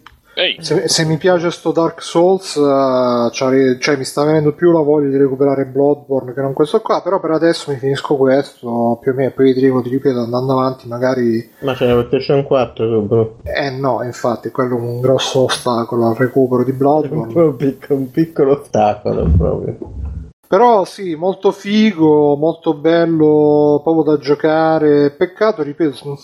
E poi una cosa, secondo me potrebbero rifare il sistema di lock-on, secondo me il lock-on invece di metterlo su RB, cioè sul grilletto destro, se lo mettessero tipo con appunto invece di metterlo sullo stick destro lo mettessero tipo sul grilletto sinistro e facessero che tu tenendo premuto fai il lock-on e lasciando lo togli, secondo me i combattimenti diventerebbero completamente... ma funziona pure maluccio, ogni tanto solo con si impalla, non ti becca il nemico, è un po' un casino. Sì, quello secondo me sarebbe da rivedere completamente, a parte che poi magari come Resident Evil che dicono no, lo facciamo per... la vita lock-on. No, non mi piace questa. No. Ok, niente, basta, mi zittisco con questa, non c'è più niente da dire. No. E vabbè, diciamo che possiamo andare oltre. Io che avevo cominciato a dire due cose su Dark Souls, non c'ho altro, credo di non aver nient'altro da dire, onestamente non mi ricordo se c'è qualcosa, faccio mente locale 10 secondi neanche, rifletto, guardiamo il telefono se mi dà No, onestamente non ho, diciamo che non ho extra credits, quindi passo la palla a Davide. Io non ho niente, quindi passo la palla a Mirko. Allora, io dai, l'altro extra credit che ho è il mitico Batman contro Superman, che ho visto perché c'era il Cinema Days la settimana scorsa, quindi a €3 ho detto vabbè, andiamoci. Eravamo, premetto che c'era così tanta gente che eravamo solo io e la padrona dentro il cinema. E allora, come devo dire, non... allora, secondo me, devo essere sincero, è un film di merda, perché è un film di merda. Però c'è stato veramente troppo accanimento su questo film, perché è, per me, ai livelli di quella porcata immonda che è Age of Ultron. Cioè, una cozzaglia di robe senza senso, senza una logica, senza una meccanica. Molto di tutto sto gran casino deriva da Superman stesso, che è un personaggio completamente ingestibile in tutti i livelli, e in suo film lo dimostra ancora di più, perché tutto quello che fa e tutto quello che viene fatto per e a causa sua... E non, cioè, poteva essere tutta la gente non riesce a non domandarsi: sì, ma Superman poteva fare questo, ma Superman poteva fare quest'altro, ma perché ha fatto questo e non ha fatto? Ed è un continuo, perché c'ha l'uso dei poteri che vengono usati quando e come gli pare a lui, lo mettono in queste situazioni in cui non è mai, cioè, in cui non è mai Superman poi in nessuna maniera. E quindi il film ha dei problemi gravissimi, come il fatto che loro non si vedono quasi mai in costume, saranno veramente Batman e Superman, saranno 10 minuti in tutto il film. C'è pochissima azione, non scorre, è impalato su sti ruoli di loro due che stanno lì. E è anche girato un po' in maniera abbastanza pigra per buona parte, sia come recitazione che come cosa. Che come effetti speciali, anche la produzione, nonostante sia un blockbusterone, non sembra veramente che ci abbiano speso tanto, soprattutto perché dico è quasi sempre con Bruce Wayne e Clark Kent il film. Comunque racconta molto brevemente la storia di loro due che nemici, perché per un piano dell'ex Luthor Superman viene fatto passare, già era un po' dubbiosi sul fatto che Superman fosse buono, perché aveva distrutto tutta Metropolis alla fine di Man of Steel, e qui continuano su sta cosa nel trasformarlo, farlo capire che sia un pochino un terrorista. E poi niente, a un certo punto Batman si incazza e quindi decide che lo deve menare. Dopo che fanno due minuti a bastonate, finisce in maniera veramente agghiacciante, per colpa di un caso d'omonimia loro capiscono che stanno picchiandosi senza senso. C'è Ben Affleck che è dentro la tuta quella lì, insomma, super corazzata, e sembra, avete presente Super Fantozzi quando lui aveva l'armatura da cavaliere, quei ferri da stiro? Più o meno l'impressione è quella di un goffo agghiacciante con tutto quello che litigano perché si incontrano e Batman fa non dà la mano. Sì, praticamente sì, perché c'è Super che dice vogliamo parlare e lui no, perché? Ma ascoltami, no, perché devo menarti? No, chi ha fatto palo? Ed è brutto, Batti? Proprio brutto. Poi si menacchiano, ed è un peccato perché comunque l'inizio non è male. Anche e uno muore. Sì, ma muore in una maniera... per me è un film, le dico, è un filmaccio che dura anche abbastanza, ma non... tra l'altro Ben Affleck, scusate, ma non è diventato talmente grosso che mettergli un costumino, quando è vestito in abiti civili con... sempre sti completi, queste cose, dà sempre l'idea del vestito che se si piega gli saltano i bottoni, o che tira le mani che si sbraga e rimane col culo di fuori. Magari è quello che spera il pubblico femminile. Ma non lo so, ma di un goffo imbarazzante lui proprio. Però come Bruce Wayne non l'ho trovato male, se no, a parte proprio questa esagerata fisicità. Quello che ne esce bene, secondo me, di tutto il film è Wonder Woman, che è l'unica cosa che mi è piaciuto. Lei è figa stratosferica. Durante il combattimento finale è l'unica che fa qualcosa che la rende veramente, dice mazza, però vedi Wonder Woman, insomma, da dei filo a torcia. Nel combattimento finale è bellissimo, Batman prende una spinta e non si vede, si nasconde dietro la macchina e non si vede più per tutto il combattimento, cioè, sparisce mentre gli altri menano, lui si è nascosto dietro un muro, così come sta Satana e Dragon Ball Z. Sì, ma è veramente patetico. Poi torna per prendersi il merito e va via. Però vi dico, una cozzaglia di situazioni, di robe veramente. Ma allora Fabio che dice cosa dovrebbe allora ascolta sì, lui è vero che è l'unico senza che non ha superpoteri, però Cristo, fammelo rendere utile in qualche maniera, però appunto il ruolo di Batman è quello, non ha i superpoteri ma si ingegna, sì, in qualche modo. Questo giro come sei ingegnato è nascondersi dietro una macchina, ma non cioè, lui proprio è ridicolizzato e sta facendo proprio dalla superiorità mostruosa degli altri, e la sua inutilità viene ancora proprio fuori. Sì, gli effetti speciali sono veramente, nella parte finale sono veramente tremendi, ed un brutto, ma brutto. E io non... Mirko, posso inserirmi un attimo, perché proprio perché mi collego a te, perché io questa settimana ho visto Man of Steel che hanno messo su Netflix, sì, e Batman V Superman non l'ho visto. E a proposito di quello che dicevi prima, che ti è piaciuto tanto quanto ti è piaciuto Age of Ultron, sì.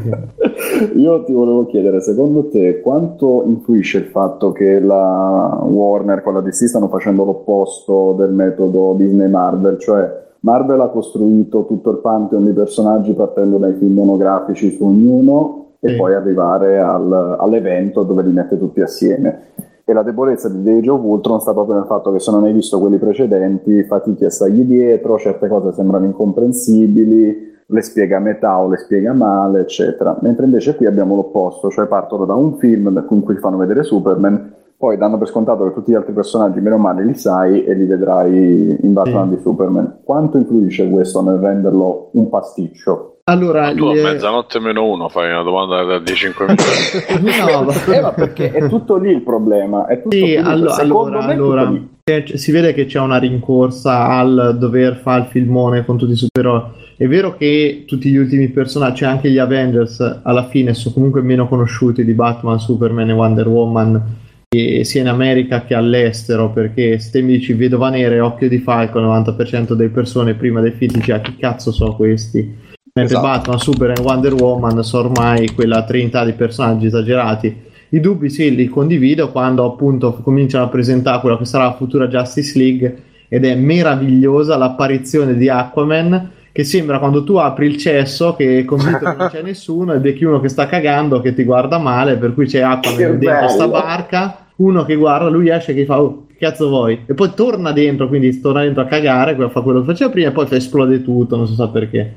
Ed è una cosa abbastanza... se ti aprono il cesso mentre stai cagando ti incazzi. Esatto, infatti è proprio quella la scena, sì, cioè è patetica la presentazione che hanno fatto, perché è evidentemente la scena post titoli di coda inserita lì in mezzo.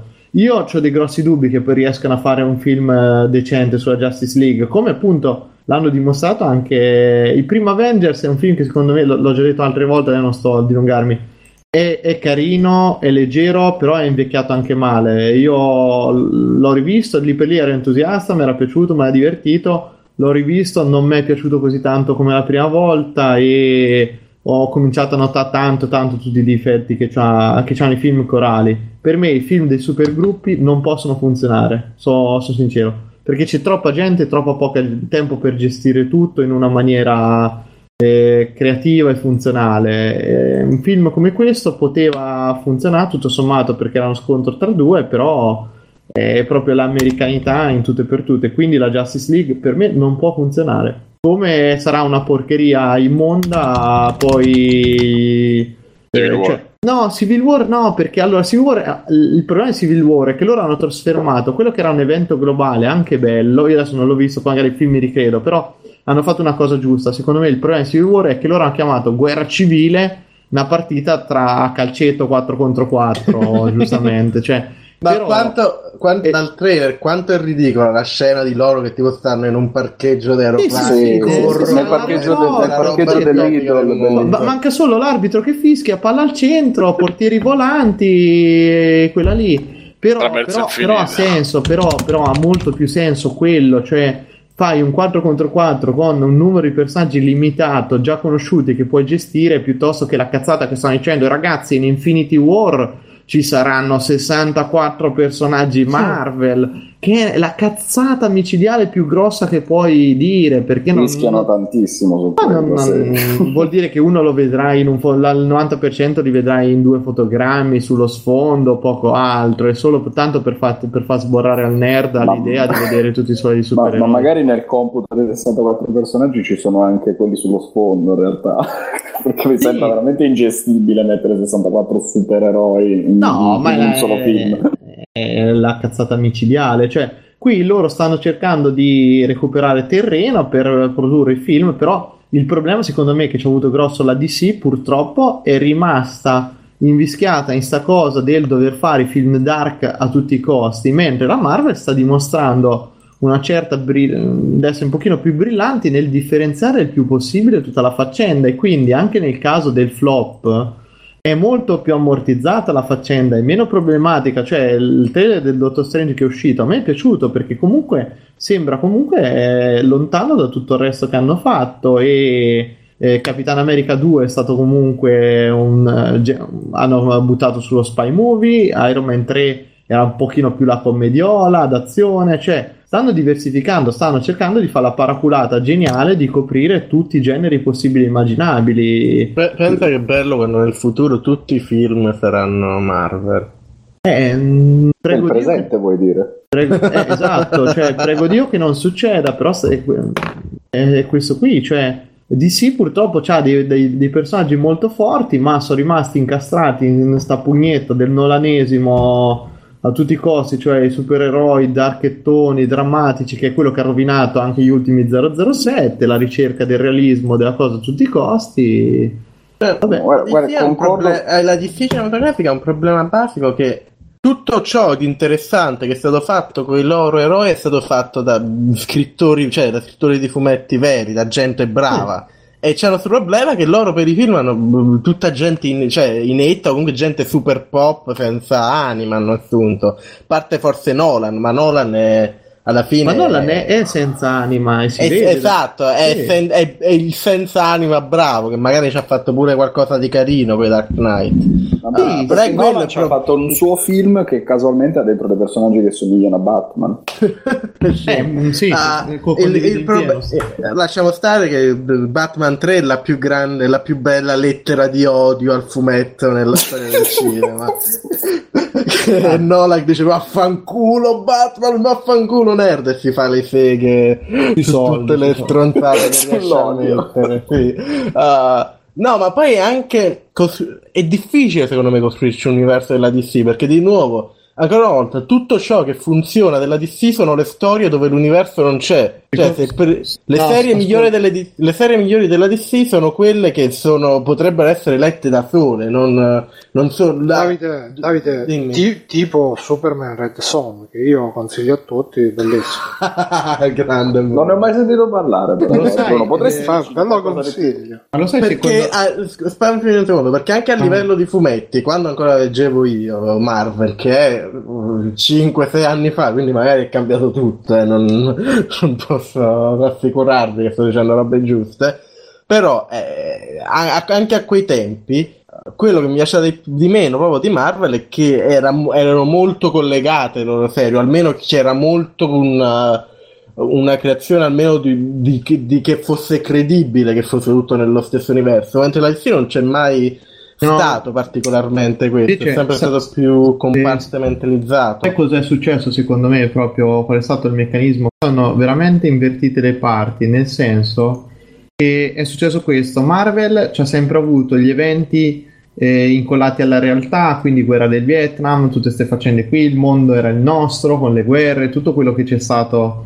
da noi, e per assurdo DC ha sempre presentato, vedi, città inventate, c'aveva tutto un immaginario già cosmico molto prima, molto più esagerato della Marvel già da prima. Però poi che è successo? È successo che le cose si sono invertite, cioè DC ha voluto fare le città, per le città sono sempre state la grossa caratteristica della DC, è uno dei punti più forti che li caratterizzava, quindi c'era, come si chiama, quella della Star City, insomma c'era Metropolis che era la città proprio industrializzata, Gotham era quella gotica dark eccetera. Il film così a caso ci cita Opal City di Starman, esatto. Che è tutto un fumetto sulla città di Opal City. Esatto, capito, cioè questa cosa del fantastico che tutti i lettori di DC hanno sempre apprezzato, cioè il fatto, da me tutti i lettori di DC, ma anche io, quando leggevo quelle poche storie che ho letto, cos'è che dicevi? Mi sono rotti i coglioni di sentire le storie reali, vedere Obama, tutte queste robe, preferisco che inventino qualcosa di completamente originale, e questo c'era comunque nelle storie. Invece quando mi parti con Superman contro Batman, in cui dopo la scena dell'omicidio dei genitori c'è lui che c'è proprio tutta la scena dell'11 settembre in cui Bruce Wayne va a salvare la gente, capito, colpita, tale e quale girata come appunto con tutte le scene che abbiamo visto dell'11 settembre, tu me lo rendi ancora più reale di quello, cioè lo metti in un contesto pazzesco, annulli completamente l'identità delle città e tutte le differenze non ci sono più. Mentre Marvel è diventata un po' più la famo a cazzarà, chi se ne frega, ancora più fantasiosa, con i Guardiani della Galassia subito nello spazio, cioè hanno messo l'Asgard di Thor comunque, che era pareva uscita da Harry Potter, queste robe qui, quindi si sono proprio invertite le due cose secondo me. Ma anche la stessa New York di Avengers è molto più, la New York da cartolina, sì, più da cartone animato, oppure, eccetera, scusa, più fantasia. La città in Iron Man 3, la cittadina di campagna col bambino si costruisce queste robe, l'hanno reso molto meno ancorati alla realtà di quello che invece sono. E questo per me poi porta a un problema, tipo personaggi come Lanterna Verde, come il cazzo li introduci in questo universo? Esatto. Li fai rimanere esatto, state tutti parlando del problema più grosso che io vedo in questi film, cioè la pretesa di realismo figlia della linea di Nolan, unità al questi qua sono dei in mezzo a noi, che nel fumetto ha un senso e nel film è difficilissimo accettare. Oltre al realismo, secondo me c'è la pretesa di interconnettività pesante, che per me è sempre stato il contrario di quello su cui i personaggi DC sono stati basati. I personaggi DC sono delle icone messe lì, non sono nel senso che che per loro è più naturale stare da soli. Guarda, io esterno sembrerebbe come se Marvel ci avesse molto più un piano dietro la trasposizione cinematografica, mentre invece DC si sono trovati in braghe di tela, perché Marvel ha cominciato costruire qualcosa piano piano. Sì, però sta cosa sfatiamola, perché comunque se voi guardate quanto cazzo ha incassato i 3 Batman di Nolan, cioè veramente come incassi, se non dico una cazzata, mi pare che 5 film Marvel ci sono voluti per coprire veramente guarda Batman, che devi anche proporzionare i rischi che hanno avuto. È la cosa più forte di DC, ma in verità Batman è di DC ovviamente, però è una cosa che è nell'immaginario del cinema, capito? Sì, esatto. Anche Super in teoria l'uomo ragno ma è sparito da anni. Ha cominciato ad arrivare da Raimi, cioè il corso Marvel è partito da lì, da me che io sono profano, poi magari voi ne sapete molto di più magari, però nel mio immaginario Batman è una icona del cinema in qualche maniera, e la roba Marvel no. O comunque, ti ripeto, quando è stato l'Uomo Ragno, ma Batman sicuramente 2000. È un'icona del cinema, perché funziona molto bene al cinema, cioè persino i film peggiori alla fine sono abbastanza popolari, perché Burton ha fatto un grosso lavoro ai tempi. Sì, ma quelli come esplosione, però i terribili con Val Kilmer, George Clooney eccetera, alla fine nel loro essere trash, nel loro essere colorati eccetera, riescono a essere popolari per quanto brutti. Sì, vabbè, però quello è quello che aveva proprio affossato il mercato genere, cioè non erano mai riusciti a fare un film per eroi che un minimo uscisse dal seminato del coso. Comunque posso dire una cosa, visto che a proposito di Batman contro Superman tutti si sono lamentati, Batman che uccide la gente, un supereroe non uccide. Oggi mi sono visto, dicevo pure prima, Capitano America The Winter Soldier, cioè si sparano, la Vedova Nera che ammazza la gente, poi ovviamente tutto PG-13 che sparano e la gente salta, però non si fa niente, buttano bombe a mano, la gente salta, la coltellano, la gente salta. È il merito maggiore di Deadpool, infatti. E quindi cioè, secondo me questa è un'altra roba che la gente si è accanita, perché per Capitano America, non so, vabbè che poi è un film ovviamente che magari è un po' più in secondo piano, ma ho sentito queste critiche: oh, Capitano America tradisce lo spirito dei supereroi. Ma la gente no, Bruno, ma c'è proprio un problema filosofico dietro alla base. Cioè, la filosofia di Batman è che uno che non uccide, due che è tipo traumatizzato dalle armi da fuoco. Questa cosa esiste da 60-70 anni. Sì, che bene, che la cazzata veramente. Ma a parte sì, quello, però è la sua regola etica. A parte quello, puoi fare tranquillamente un film dove Batman uccide la gente. Se è un film di merda, però è un problema. Sì. Però è una delle caratteristiche chiave del personaggio, mentre invece Capitano America il problema non è che è un supereroe, ma che è un soldato. Lui si deve uccidere. No, invece però... Capitano America è l'unico che non ammazza. Vabbè, dico l'ultima roba, poi veramente sotto i coglioni parati. Sì, basta. No, la cosa bella secondo me del film, che poteva essere sviluppata bene, era un inizio in cui come dicevo, si vede Bruce Wayne che va a Metropolis mentre Superman sta distruggendo tutto perché è preoccupato dei suoi dipendenti, roba così. E quella è una scena molto bella, oltre che per, come dicevo, per i rimandi 11 settembre eccetera, perché ti fa vedere proprio mentre tutti scappano c'è un Bruce Wayne che corre proprio dentro il fumo, dentro l'esplosione, ed è molto bella, molto forte come scena, a me mi ha colpito parecchio. E ti dà tutta un'altra idea, cioè ti dà l'idea del Batman che ha un cuore veramente grosso, che dice, nonostante sia il miliardario e tutto, questo è uno che tiene alle persone. E in quella scena, fare il crunch time. Secondo me quella scena lì è molto riuscita ed è molto bella, e lo pone veramente Batman sul livello. Non si è mai visto alla fine negli altri film lui far qualcosa per gli altri, perché sempre quello che pensa ai cazzi suoi, ai criminali, che due coglioni sti criminali.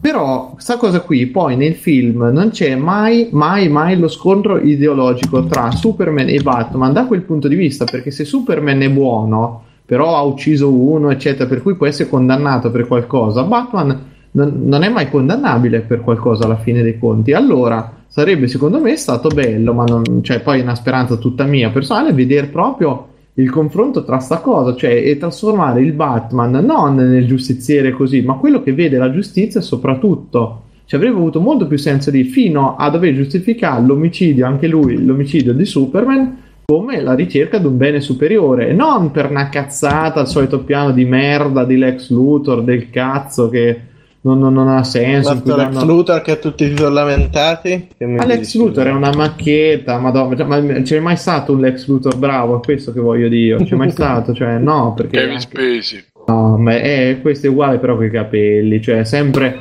sto cattivo macchiettistico che balla sopra le righe, quei tic nervosi, vestito come un coglione, ma la posso fare. Pronto? Ah, ok, non ti sentivo più. Ok, c'hai altro? No, passi la palla? Basta così. E chi c'è rimasto? Alessio e Bruno ci sono. Vai Alessio, vai. Beh, io non è che devo aggiungere granché, perché mi volevo inserire col discorso su Man of Steel, in cui ho riscontrato i problemi di cui abbiamo parlato fino adesso su Batman v Superman, perché alla fine la matrice è sempre la stessa. Da una parte tu mi dai un film in cui mi vuoi dare la pretesa di raccontarmelo in maniera realistica, ci sono tipo 20 minuti all'inizio che raccontano la fine di Krypton, come lui venga salvato, per mandandolo sulla Terra eccetera, però è pieno di controsensi, perché i kryptoniani sono raccontati come un popolo di esploratori spaziali, non astronavi, sanno che questo pianeta sta per esplodere, non fanno nulla, non si mettono sulle astronavi per andare via, perché Krypton è la nostra casa e quindi devono morire col logo, col pianeta, non si capisce, e questo è il suo problema principale secondo me, perché se cerca di essere realistico nel modo verosimile, nel modo in cui ti vorrà raccontare una storia di fantasia, e poi fallisce perché i primi 20 minuti sono pieni di what the fuck, mi cade la sospensione dell'incredulità, non riesco a crederti e non ti seguo più. Non è mantieni il microfono fermo. Scusate, non sbattertelo addosso. Sì, non riesco a resistere. Non è brutto in sé, perché alla fine è un film che visivamente si lascia guardare, godibile, ci sono i più bei scontri di Dragon Ball di sempre, con Superman che vola da una parte all'altra rappicchiandosi con il generale Zod, però alla fin fine non ti lascia niente, ci sono un sacco di scene che non hanno senso, o per cui non si trova una spiegazione, tipo la Lois Lane più idiota che si sia mai vista, che non vede l'ora di mettersi in pericolo mortale. Ho letto che questa cosa torna ancora in Batman V Superman, e quindi è una pessima Lois Lane. Anche che peraltro sembra molto più vecchia della sua età rispetto all'attrice. No, non sarebbe neanche male. Comunque, però... scusa, posso dire un attimino? Vai. Allora, spoilerone di come finisce Man of Steel, tanto frega un cazzo nessuno. Beh, alla fine c'è anche lì, per caso, c'è una scena che secondo me potenzialmente meravigliosa, che è Superman che a un certo punto deve uccidere Zod. E quindi è di fronte a questa scelta morale pazzesca in cui lui deve uccidere l'ultimo suo simile, quindi gli ultimi due kryptoniani di tutto il mondo sono lì uno contro l'altro, e lui dopo che ha ucciso anche gli altri, però. Esatto. Sì, vabbè, però comunque gli altri erano super cattivoni, questo magari ci aveva un minimo di approfondimento del cazzo. Comunque c'è stato scontro e lui decide di ucciderlo per salvare gli umani, e viene umiliato, viene insultato da tutti. Cioè sta cosa è l'unico supereroe, l'unica cosa che ho visto resa interessante di Superman, cioè che per una volta nella sua stracazza di esistenza lo mettono di fronte a un errore, perché comunque è un errore, perché non è che c'era sta necessità, poteva risolvere, però lui fa sta scelta, ed era bello, a me sarebbe piaciuto molto vedere sta cosa, cioè un minimo di ripercussioni. Invece no, è il coglione che in Batman contro Superman pensa a chiavarsi lo Slane dentro la vasca vestito, delle scene patetiche con lui che la va a salvare, ma vabbè. No, peccato, ma un po' quella l'hanno cosa gestito male, l'hanno gestito male. Sì, c'è una buona base che è stata gestita male.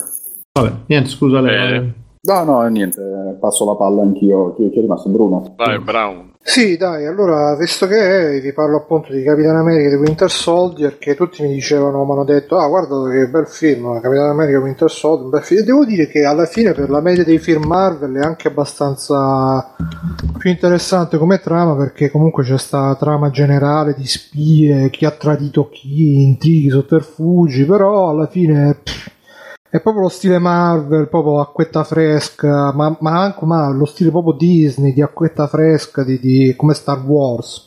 E poi appunto ci sono ste robe che io veramente mi fa incazzare quando se la prendono con la DC, che almeno la DC, lo diceva pure Mirko, cioè magari non ce la fanno, però tentano di dare un minimo di pathos, di dilemma, di dubbio.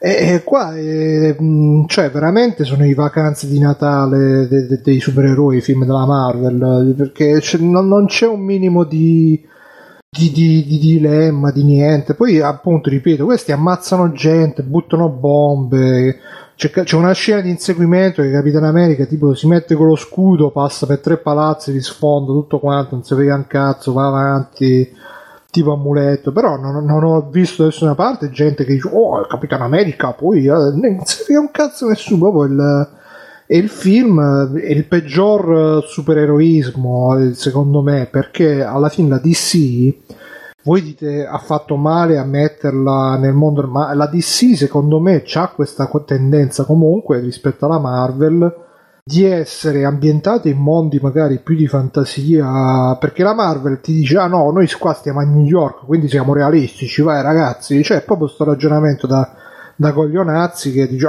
sì, noi diciamo le robe reali, siamo realistici, e poi alla fine però c'è la New York che non è una New York eterea, che non esiste, che è là, che dove crollano i palazzi, nessuno si fa niente, dove c'è lo scontro finale dell'Avengers e non succede niente, tutto quanto. Invece la DC ci ha sempre avuto un po' più almeno, ripeto, per quel poco che l'ho letto, anche nelle graphic novel, eccetera, eccetera, c'è sempre questa cosa di essere un po' più radicata nel realismo, nella realtà, pur trasfigurandola attraverso questi posti fantastici, immaginari, però si è sempre più... Invece la Marvel è proprio il circo, e alla fine il film è anche bello, d'azione, c'ha ritmo, però alla fine c'ha sti misteri, ste cose, sti intrighi che poi alla fine sono delle buttanate. Come leggersi, che ne so, a proposito di fumetti, uno si legge magari Il ritorno del Cavaliere Oscuro e dice micidiale, poi si legge L'ultima caccia di Kraven, che è della Marvel, che dice ma sì vabbè dai è carino. E quella è la Marvel, cioè che vuole fare la serie, ma è come che ne so, come quello che vuole fare il poeta e ti tira fuori le frasi del Bacio Perugino e tutti dicono ah bravissima, grande, fatecene altre 25 così, che è bellissimo. E poi le scene d'azione, i combattimenti sono fighi, però troppo, veramente troppa shaky camera, cioè cazzo, fammelo vedere un cazzotto, no, invece sempre sta telecamera, madonna santa, dove devo inquadrare, no, cambi l'inquadratura, cambia suo, cioè manco, poi alla fine c'hanno ritmo e cose, però diciamo che The Raid è un'altra roba, e computer grafica che ogni tanto si vede che ci stanno proprio i pupazzoni in computer grafica al posto loro, che non mi aspettavo di vederle da ste produzioni. Bello Capitano America, che è praticamente Mr. Parkour, che così si butta dai palazzi, non si fa niente, perché tanto tu ti puoi buttare da 10 piani, però se alla fine la caduta la fai con la capriola tutti sci colpo e quindi non ti fai niente. E... come Link in Zelda. Sì. E... non lo so, è un film proprio che non saprei... Voi dite Man of Steel, a me Man of Steel gli ho dato dei difetti, delle cose, però almeno c'aveva una sua logica, un suo senso, qualche cosa da dire. Sì, questo invece non c'ha proprio, è proprio così dire. Ah, e poi ovviamente PG-13 ci sono stato attento, perché ormai ragazzi io sono esperto di cinema, dopo aver visto quel documentario di Davide... Sui PG-13 sono stato attento, dicono in tutto il film, dicono tipo 2 volte dicono shit, e lo dice solamente il personaggio di colore, è sempre lui, gli fanno e dice anche I am a shit. Guarda, poco ci mancava che lo dicesse, e proprio una roba proprio... boh, vabbè. Grande Samuel Jackson, comunque niente, manco Samuel Jackson dice un fuck, un shit, niente, però c'è questo personaggio che introducono, shit e basta, perché sennò poi perché gli americani no, c'hanno sta cosa che si massimo 2 volte shit e poi dopo sennò diventi PG-17, questi sono gli americani. E poi oltre a questo vi consiglio molto velocemente un anime che è arrivato adesso, lo trovate gratis su ViviVid, per adesso c'è solo il primo episodio, si chiama Sakamoto Desuga in realtà, che praticamente parla di sto ragazzo che si chiama Sakamoto, che è super perfetto ed esce da ogni situazione in maniera perfetta, è un anime comico e a me una puntata sola mi ha fatto pisciare dalle risate, perché fa delle cose incredibili, tipo che ne so, che boh, non vi voglio anticipare niente, però davvero è tipo la roba che ne so, che inciampa e però invece di cadere a terra fa 3 capriole e a terra perfetto e tutti attorno lo applaudono, dico, ah bravissimo, sei stupendo, queste cose qua, è davvero bello, fa davvero ridere.